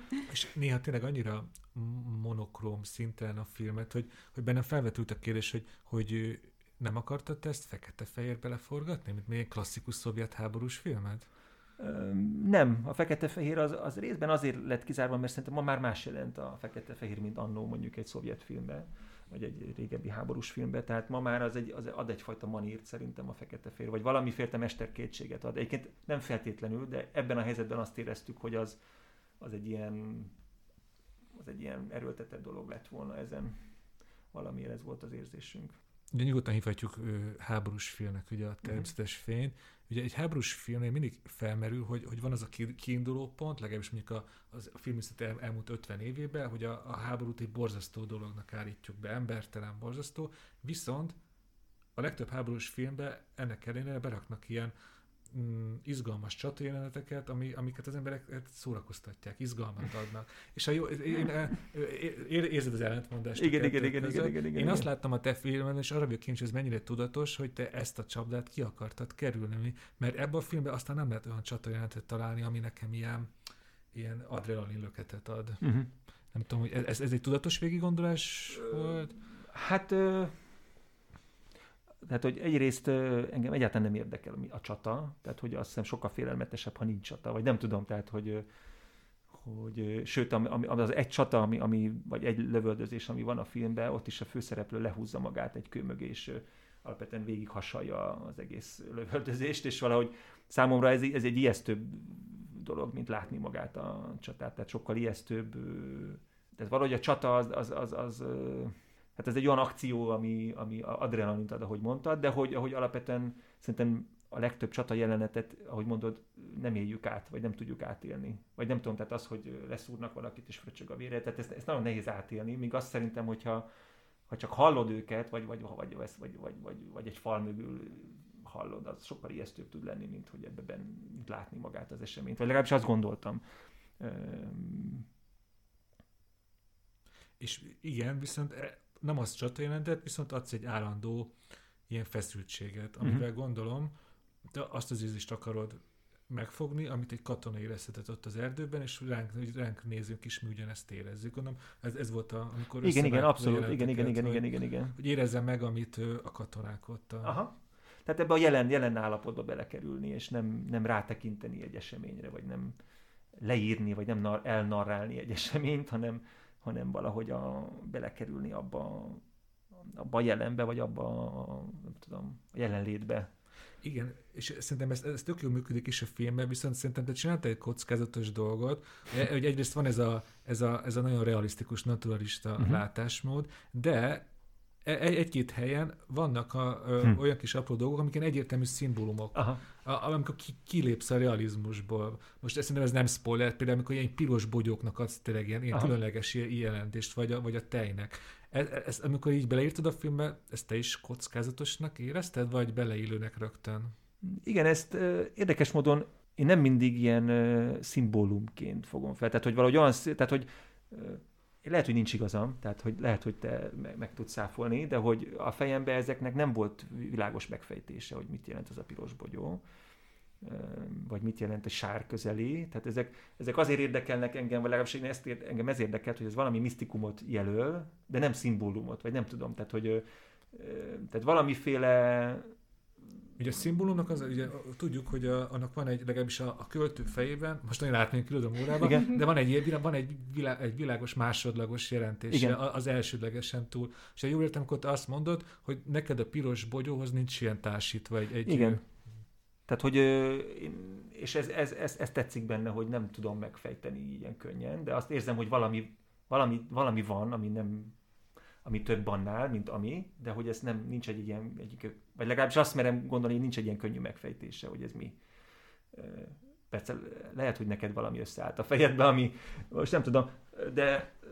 Hát figyelj, így a tejnél, uh-huh. ugye igen, rögtön arra az... gondoltam, hogy, hogy a Tarkovszkijnál egy tej, ugye ő is nagyon szívesen öntögette ki igen, a igen, tejet, igen, igen. és ugye, ugye Oroszországban játszódik a film, és akkor nekem így összeállt, hogy akkor te ott a, az életnek egy utolsó reménysugara az a tej, most ilyen képzavarral élve, és amikor az kilötyködik, és te még közelébe is mutatod, hogy összekeverik a sárral, hát akkor az egyértelmű, hogy maga az esemény. Aha. Na, hát igen, ez lehet, magát hogy az eseményt ez, ez, ez előlegezi, előlegezi hogy mi történik aha, velünk, az, aha, aha. hogy az élet utolsó reménysugara aha, is aha. elpusztul, de aztán ellentmondásból viszont azért mégis, mégsem, mert azért mégiscsak ott van a tej, valamit akkor azért mutatja, hogy mindig lesz tej. Aha. Én így fejtettem meg. Igen, igen, igen, igen. Ez, ez, ez most, ahogy megfejtetted, így kevésbé tetszik nekem, látod. Bocsánat. Lehet, hogy motiváltadból ki lesz vágva. Igen, igen, lehet, hogy kivágjuk most ezek után. De hogy... Ö... Vagy azért, nem tudom, hogy ez azért most... Azért nyugtass meg, hogy annyira nem belemagyarázás. Nem, magyar... nem, nem, valószínűleg nem belemagyarázás, ah. de hogy... Tehát akkor úgy mondom, hogy... Ö, akkor, ö, és mondjuk a sárra is valami ilyesmit tudsz mondani egyébként. Én, én a sarat önmagában csak egy hangulatfestő elemet vettem a filmbe. Igen, igen. Nekem csak akkor kapott plusz értelmet, amikor a tejjel keveredett. Aha, aha, aha. Lehet. Tehát, hogy mondjuk ez a fajta szimbolikát szerintem nem tudatosan kerestem, akkor így, így fogalmazom. Tehát sokkal inkább érdekelt a matéria maga, vagy, a, vagy az anyag, anyagszerűsége ezeknek a képeknek, és nem a, nem a szimbolikája. Oké, okay, akkor még egy utolsó irodalmolvás kérdés, hogyha ja. belemegyünk, mert tökre kíváncsiak. Na például azt azért kérdezem, viszont azt jelentett, én nincs egy egyértelmű megfejtésem róla. Amikor elmerül a vízben a... A nő. Pol. És nem. A, a, amikor, a, amikor meglátja, én, én, én szerintem az nő, aztán mondta, hogy nő, a, nő, igen, nő igen. Aki, aki egy ideig azt gondolom, hogy hulla, és aztán kinyílik a igen. szeme. Arra neked, akkor, akkor miért én mondanék bármit, az, az neked egyértelműen a valósághoz tartozik, vagy ott is van egy, ott is kicsit átmegyünk a misztikum fele? Aha. Nem, az egyértelműen valósághoz tartozott az én, én szememben. Oké. Okay. Én, én azt például a fejembe, azt is egy misztikumban raktam, aha. hogy ott már, hogy, hogy, hogy azt már inkább csak ő képzeli bele, hogy ő mégis él a, uh-huh. a, a katona például. Aha. Na mondjuk, de akkor visszakérdezek én, igen? Hogy mondjuk az a jelenet, amikor a, viszi a vödör, vödörvizetbe a pajtába a szereplő, igen? És az a pohár elmerül. Igen. Az mondjuk neked, az, az mit? Az egy, az egy szimpla fizikai törvényszerűség, amiben nem olvastam bele semmit. Aha, aha, aha. De akkor visszakérdezek, akkor ne, te azt miért raktad bele azt a jelenetet? Hogy miért volt fontos neked? Mert valamit kifejezett, amit nem tudtam én sem megfejteni, de hogy engem ez érdekelt, hogy, hogy valami érzést ad, de hogy nincsen egy ilyen. Tehát ez kicsit nekem a, a bogyó, vagy a bogyóról például neked, ha már itt tartunk, neked az valami konkrétum szintén megfogalmazódott? Vagy?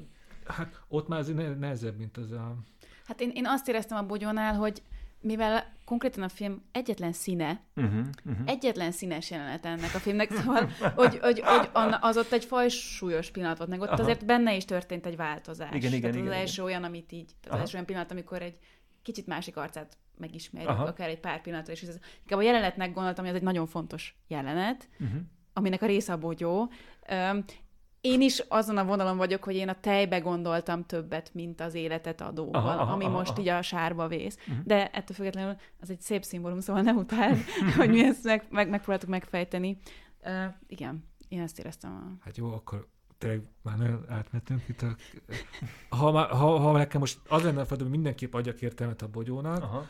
ugye a katonában ugye, ugye felgerjed a nemi vágy, én úgy fejtettem meg, hogy tényleg nagyon közel kerül ahhoz, hogy, hogy, hogy megerőszakolja aha. ezt az orosz falusit, és az a, az a bogyó, az kb. Az ártatlanság, hogy, hogy így már maga a gondolatát is, ugye magát a gondolatot is bűnnek értelmezi, uh-huh. és hogy kijönti, akkor kb.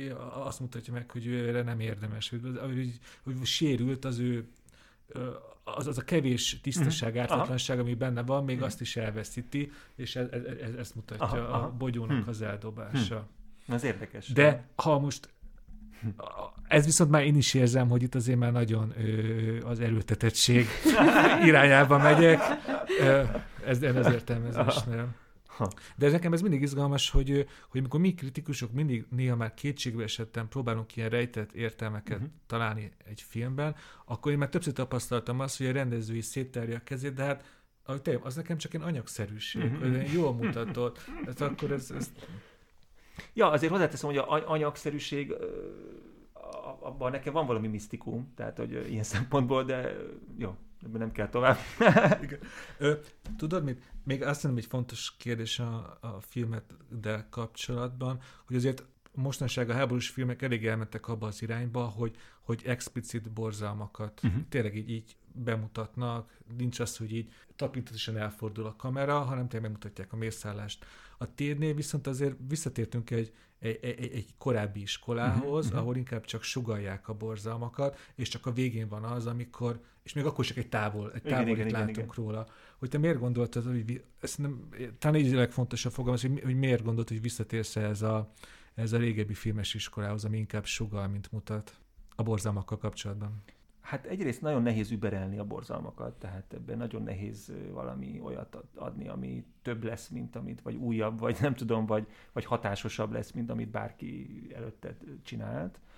De valahogy az volt az érzésem, hogy, tehát, hogy nem ad hozzá, most ezt, ezt nem tudom másképp mondani, tehát valahogy, tehát azért végigfutott a fejünkön néhányszor, hogy mondjuk mi, mi, mi történne akkor, hogyha mondjuk az égő pajtából kijönne egy ember ég, égve, és nem tudom ott. És azt gondoltuk, hogy ez valahogy vagy gicses lenne, vagy, vagy nem tudom, ízléstelen lenne. Tehát, hogy ezt nem kell látni ahhoz, hogy ezt átéld. Vagy nem szükséges ez ez. Tehát, hogy ez, ez egy ilyen hatásvadász dolog lenne. Tehát, vagy hatásvadásznak éreztük azt ezeket megmutatni, vagy nem éreztük. Tehát nagyon, tehát ez a minimalizmus az egy, az egy fontos elem ennek, vagy, vagy számomra. A, vagy a, a szikárság egy ilyen történetnek, és, vagy annak a történetmesélésnek, ami engem érdekel, és abba ezek nem férnek bele szerintem.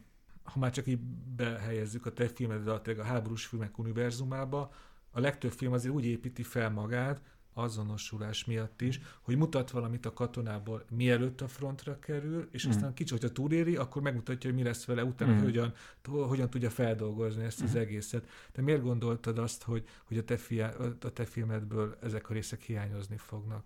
Az ilyen, tudod, a before és az after. Igen, engem ez, ö, szerintem ez soha se érdekel. Tehát valahogy ezt tudom rá válaszolni. Tehát valahogy... Ö, Tehát például az, hogy nem tudunk erről a szereplőről semmit, az, az nagyon fontos volt, hogy nem érdekel, hogy ő milyen sérüléseket szenvedett korábban, mit látott, milyen traumái voltak az életben, nem tudom, hogy nevelte az anyukája. Tehát ezek nem, tehát ezek nem érdekesek, a múltja nem érdekes, és ilyen szempontból az is nagyon fontos volt, hogy nem cél, tehát ennek a filmnek nem az a cél, hogy egy változást bemutasson.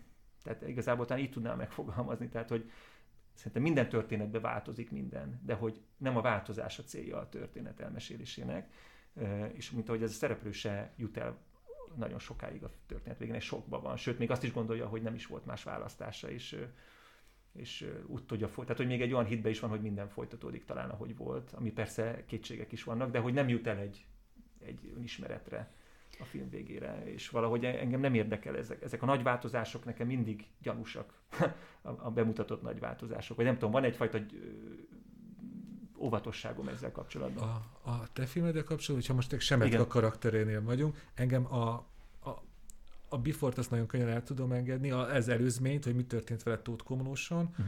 az viszont tényleg, az viszont tökre érdekelne, hogy valaha ez a katona el tudja mondani őszintén magának és valaki másnak, hogy ő mit tett és mit tapasztalt. Uh-huh. Ezt nem tudom, hogy... Értem. Ez most igazából ez csak elemzés, ugye ezt nem látjuk a filmből, nyilván az egy kerek egész a film. Ahogy te fölépítetted Semetkát, szerinted ez az ember ez valaha szembe tud nézni és el tudja mondani kereken, hogy mit, mit tett? Hát szerintem nem. Szerintem se, én is ezt olvastam aha, a filmből, aha. hogy ő végig egy ilyen hát egy ilyen viszonylagos tagadásban, vagy ilyen, végig, ilyen kis sokban marad élete végig. Igen, igen, nem... igen, igen, igen. Nem, nem, ezek nagyon érdekesek azok a naplók bizonyos szempontból, most visszatérve, a, a, a, hogy, hogy csomó olyan naplót találtam, amikén ír ilyen, leír ilyen borzalmakat, de ezeket például unokák találták meg egy padláson, egy bőrönbe, tehát ezeket soha nem mesélte el az illető, és szerintem ezeket a legtöbb ilyen történetet meggyőződésem, hogy nem mesélték el, vagy nem mondták el. Tehát ezeket a sírba vitték az emberek magukkal, és akkor ilyen véletlen folytán egy naplóból kiderül, hogy egyébként meg mi, mi történt vele. Én a, én a Semetkához azért azokból a kis foszlányokból, amiket csak, csak azért is nagyjából tehát megtudunk róla, ugye meg, uh-huh. megjelenik az a karakter, aki az ő régi ismerőse, az ott már egy kapocs a múltjához, illetve a fényképezőgép is egy olyan, ami őt kiemeli ebből, és én, én azért elkezdtem ezen gondolkodni, hogy itt ez a katona, de hogy ő hogy lett a a seregnek a fényképésze, meg hogy miért van nála a fényképezőgépe. Én eljátszottam ezzel a gondolattal, hogy így valamiért mégiscsak hozzákerült. Az a, és igen, ő az egyetlen, aki tud azzal bánni. Nagyon más fényképész, mint, a, mint ha csak úgy elmondanánk, hogy fényképész. Tehát ő egyrészt látszik rajta, hogy nem ért a fényképezőgéphez, vagy, vagy, vagy, vagy naív, tehát hogy ő nem egy profi fényképész, csak akkor csinál fényképet, ha felszólítják. És ha elgondolkozunk, hogy milyen fotókat vitt haza, azon általában valaki megöleli a másikat, mosolyog. Tehát, hogy abból semmit nem látunk abból, ami uh-huh. történt. Tehát ez, ez, ez, ez nagyon érdekes ez a része, hogy és, és ilyenek a háborús fotók többsége, hogy mosolygó katonákat látunk. Tehát, hogyha végignézed mondjuk a Fortepánon, hogy milyen fotókat készített egy magyar katona, azon általában egy orosz városkában összeölelkezve, italok mellett, mosolygó orosz nők, tehát, hogy egészen más, tehát, hogy semmi köze nincs ahhoz, amit valószínűleg történt körülöttük. Tehát a, ezek a kiemelt momentumok vannak befotózva, és semmi más. Érdemes elmondani, még kicsit leveleztünk a podcast előtt, és szerintem tök izgalmas filmcímeket mondtál, amiket már elég sokat el is mondtál, amik hatottak rád, de azért azt szerintem arra még egyszer térjünk vissza, hogy, hogy te nagyon sokszor emlegetted Tarkovszkijt. Ha most kicsit elmeznek én a saját munkádba, szerinted hol van a természetes fénybe Tarkovszkij? Hát azért benne van az arc, a arc szerepében talán. Most csak mondjuk Andrei Rubjovnak az arca, azért az úgy, olyan, olyan arc, ami így megmarad, és egyébként az is nagyon érdekes, hogy mennyire ez egy ilyen, egy, egy, egy arcot látsz végig, tehát nem, nem, egy, nem egy változáson megy kerül az az arc, vagy, hát, vagy, vagy valami, tehát hasonlóan van mutatva szerintem az Andrei Rubjov arca, mondjuk, mint itt a Semetka arca, hogyha egy hasonlóságot talán mondhatok, vagy... Nagyon sok mindenben más Tarkovszkij, tehát hogy ö, tehát nyilván ez egy nyersebb film, vagy nyersebb fogalmazásmód, vagy ö, a lelkében van valami, igen, igen, igen, tehát hogy mondjuk ez a, ez a pici misztikum, amit teszünk a filmbe, vagy ami benne van, az, annak, annak van köze mégis a Tarkovszkijhoz. És amire nagyon kíváncsi vagyok, hogy, hogy azt mondják, hogy háborús film, ami a szovjet megszállt területeken játszódik és bemutatja a borzalmakat, akkor kb. tíz emberből kilenc a jöjj és lásdot uh-huh. mondja. Szerinted az hatott rád?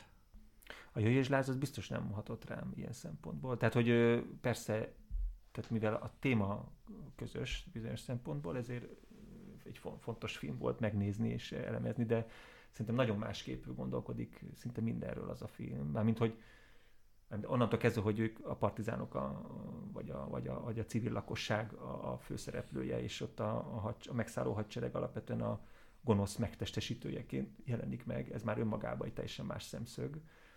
Tehát ez egy hipnotikus film, ami egy ilyen, egy ilyen hipnózis alatt játszódik végig, amiben úgymond, tehát a, a, abban a filmben áldozatok vannak, és, és gonoszok. És ez itt mondjuk pont az ellenkezőjéről ja, akarsz szólni. Szerintem pont ebből akarták ki. Igen, ebből akartam ki. Igen, ellentétpárba, hogy áldozat gonosz. És amiket én filmeket nem láttam, viszont te említettél, szerintem ez tök izgalmas, amikor például azt mondtad, hogy rád nagyon hatott a Fény kapcsán Bruno Dumontnak a, a Flandria című mm. háborús filmje, amit én megnéztem, és ez ő, hát nyilván látom a kapcsolatot, ez ilyen ő, francia parasztokról szól, akiket besoroznak, mm. és elvisznek ő, igen. Afrikába küzdeni, és ő, ami viszont nagy különbség számomra, hogy ott viszont nincs misztikum, itt csak érzéketlenség igen. van. Igen. És akkor abból a részében jöttem, hogy ezt, ezt, ezt az érzéketlenséget vetted át? Neked azt tetszett benne? Szerintem van a képi fogalmazás, ahogy a tájat és ahogy az arcokat kezeli, abban van valami, ami engem nagyon inspirált. Tehát az, hogy, hogy ez a mozdulatlansága annak a filmnek, vagy az a... Igen, azt hiszem, jót mondtál, tehát van egy kegyetlensége, ami, ami, ami közös, vagy nem tudom, ahogy a mozdulatlansága, ahogy meg van mutatva ez az egész. Egyébként szintén nem a akcióval mutatja meg a dolgokat, hanem pont ebben a hátra távolságtartással. Még két filmet mondok, uh-huh. amit létszés, ez akár ilyen filmajánlónak is felfoghatjuk, mert ezt mondom, még nem volt időm megnézni, hiába ajánlottad. Ez egy litván rendezőnek a film, akit most segíts a nevével. Šarūnas Bartas. És a Három nap című film. Igen. Ez hogy kapcsolódik a te művedhez? Szerintem a Šarūnas Bartas is sokat merített Tarkovszkiból egyébként. A Kaliningrádban játszódik ez a film, és ö, nem amatőr színészek játszanak benne, de egyébként a három színész főszereplőn kívül mindenki más valódi kaliningrádi ember. Ez egy, ez egy ilyen poszt-szovjet világban játszódik, ahol minden le van romolva, és tehát egy, ez egy ilyen, egy ilyen stalkeri világ, úgymond, ö, viszont ö, mondjuk sokkal lehangolóbb, mint a Tarkovszky féle filmek, tehát ez a, szintén az a misztikum hiányzik belőle, vagy a, vagy a misztikum az, az kizárólag ö, ö, nagyon áttételesen jön át, tehát hogy ö, igazából nincsen kapcsolódás az emberek. Nagyon, nagyon kegyetlen film ez is, ö, mint a Bruno Dumont filmje. Hát alapvetően az is az arcokról szól, és ennek a városnak a, a hangulatáról, tehát ez egy nagyon erős hangulati film, vagy nagyon erős atmoszférikus film, ami kevésbé a történet, vagy kevésbé akcióról szól, sőt egy ilyen, egy ilyen városban való elveszésről, vagy ebben a városban való feloldódásról szól. Iszonyat erős hangulatai vannak ennek a filmnek. Nagyon sötét film. Egyébként Šarūnas Bartasnak a többi filmje is nagyon jó, tehát én nagyon szeretem a Few of Us című filmet, ami, ami egy nőről szól, aki szinte a története nincs a filmnek, tehát elrepül egy helikopterrel valahova Szibériába, egy ilyen távoli faluba, ahol ilyen benszülött emberek laknak, és ott eltört télen játszódik, és eltört pár napot, és így nem tudni, hogy mit keres ott, és aztán visszarepül a helikopterrel. Tehát egy ilyen teljesen szürreális történet, fantasztikus atmoszférákkal. És az utolsó filmcímet akarok neked mondani.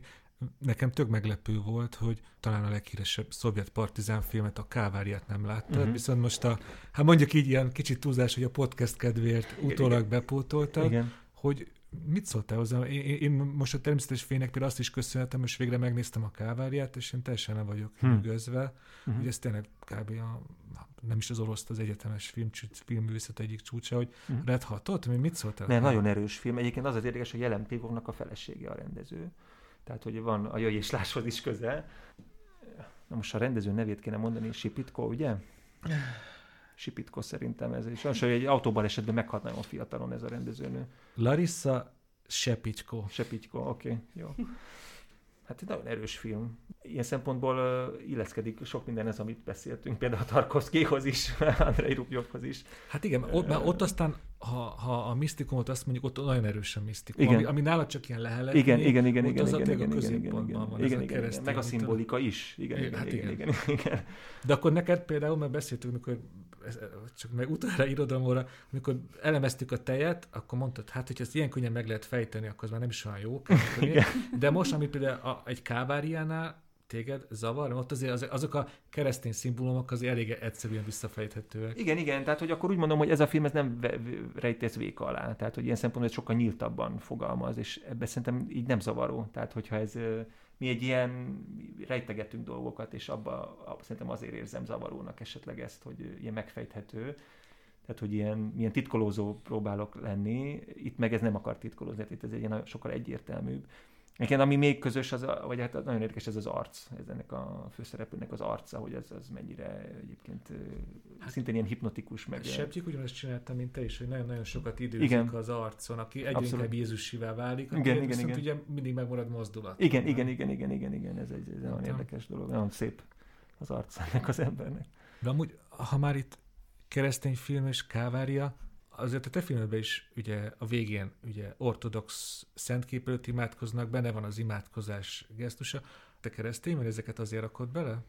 Hát, hogy ez, amúgy keresztény vagyok, de hogy ez összefügg-e ezzel, ezt, ezt nem tudom megmondani. Tehát amúgy, tehát mondjuk nagyon szeretem Pilinszkit például, és vagy nem tudom, hogy most nagyon idegenek ide behozni, de hogy, hogy mondjuk, tehát Pilinszkiben is azért, az érdekel, hogy egyfajta nagyon nyers, nagyon konkrét dologról beszél nagyon sokszor, amiben valami misztikum beleszövődik, de hogy pont a, tehát a nagyon konkrétumban szerintem jó megmutatni a misztikumot, és valahogy, vagy a nagyon, vagy, vagy én erre törekszem, tehát hogy most az, hogy itt van egy ima a végén, hogy ez mennyire, tehát az fontos elmondani a közeget, hogy ott, mert az egy kórház pincéjében van.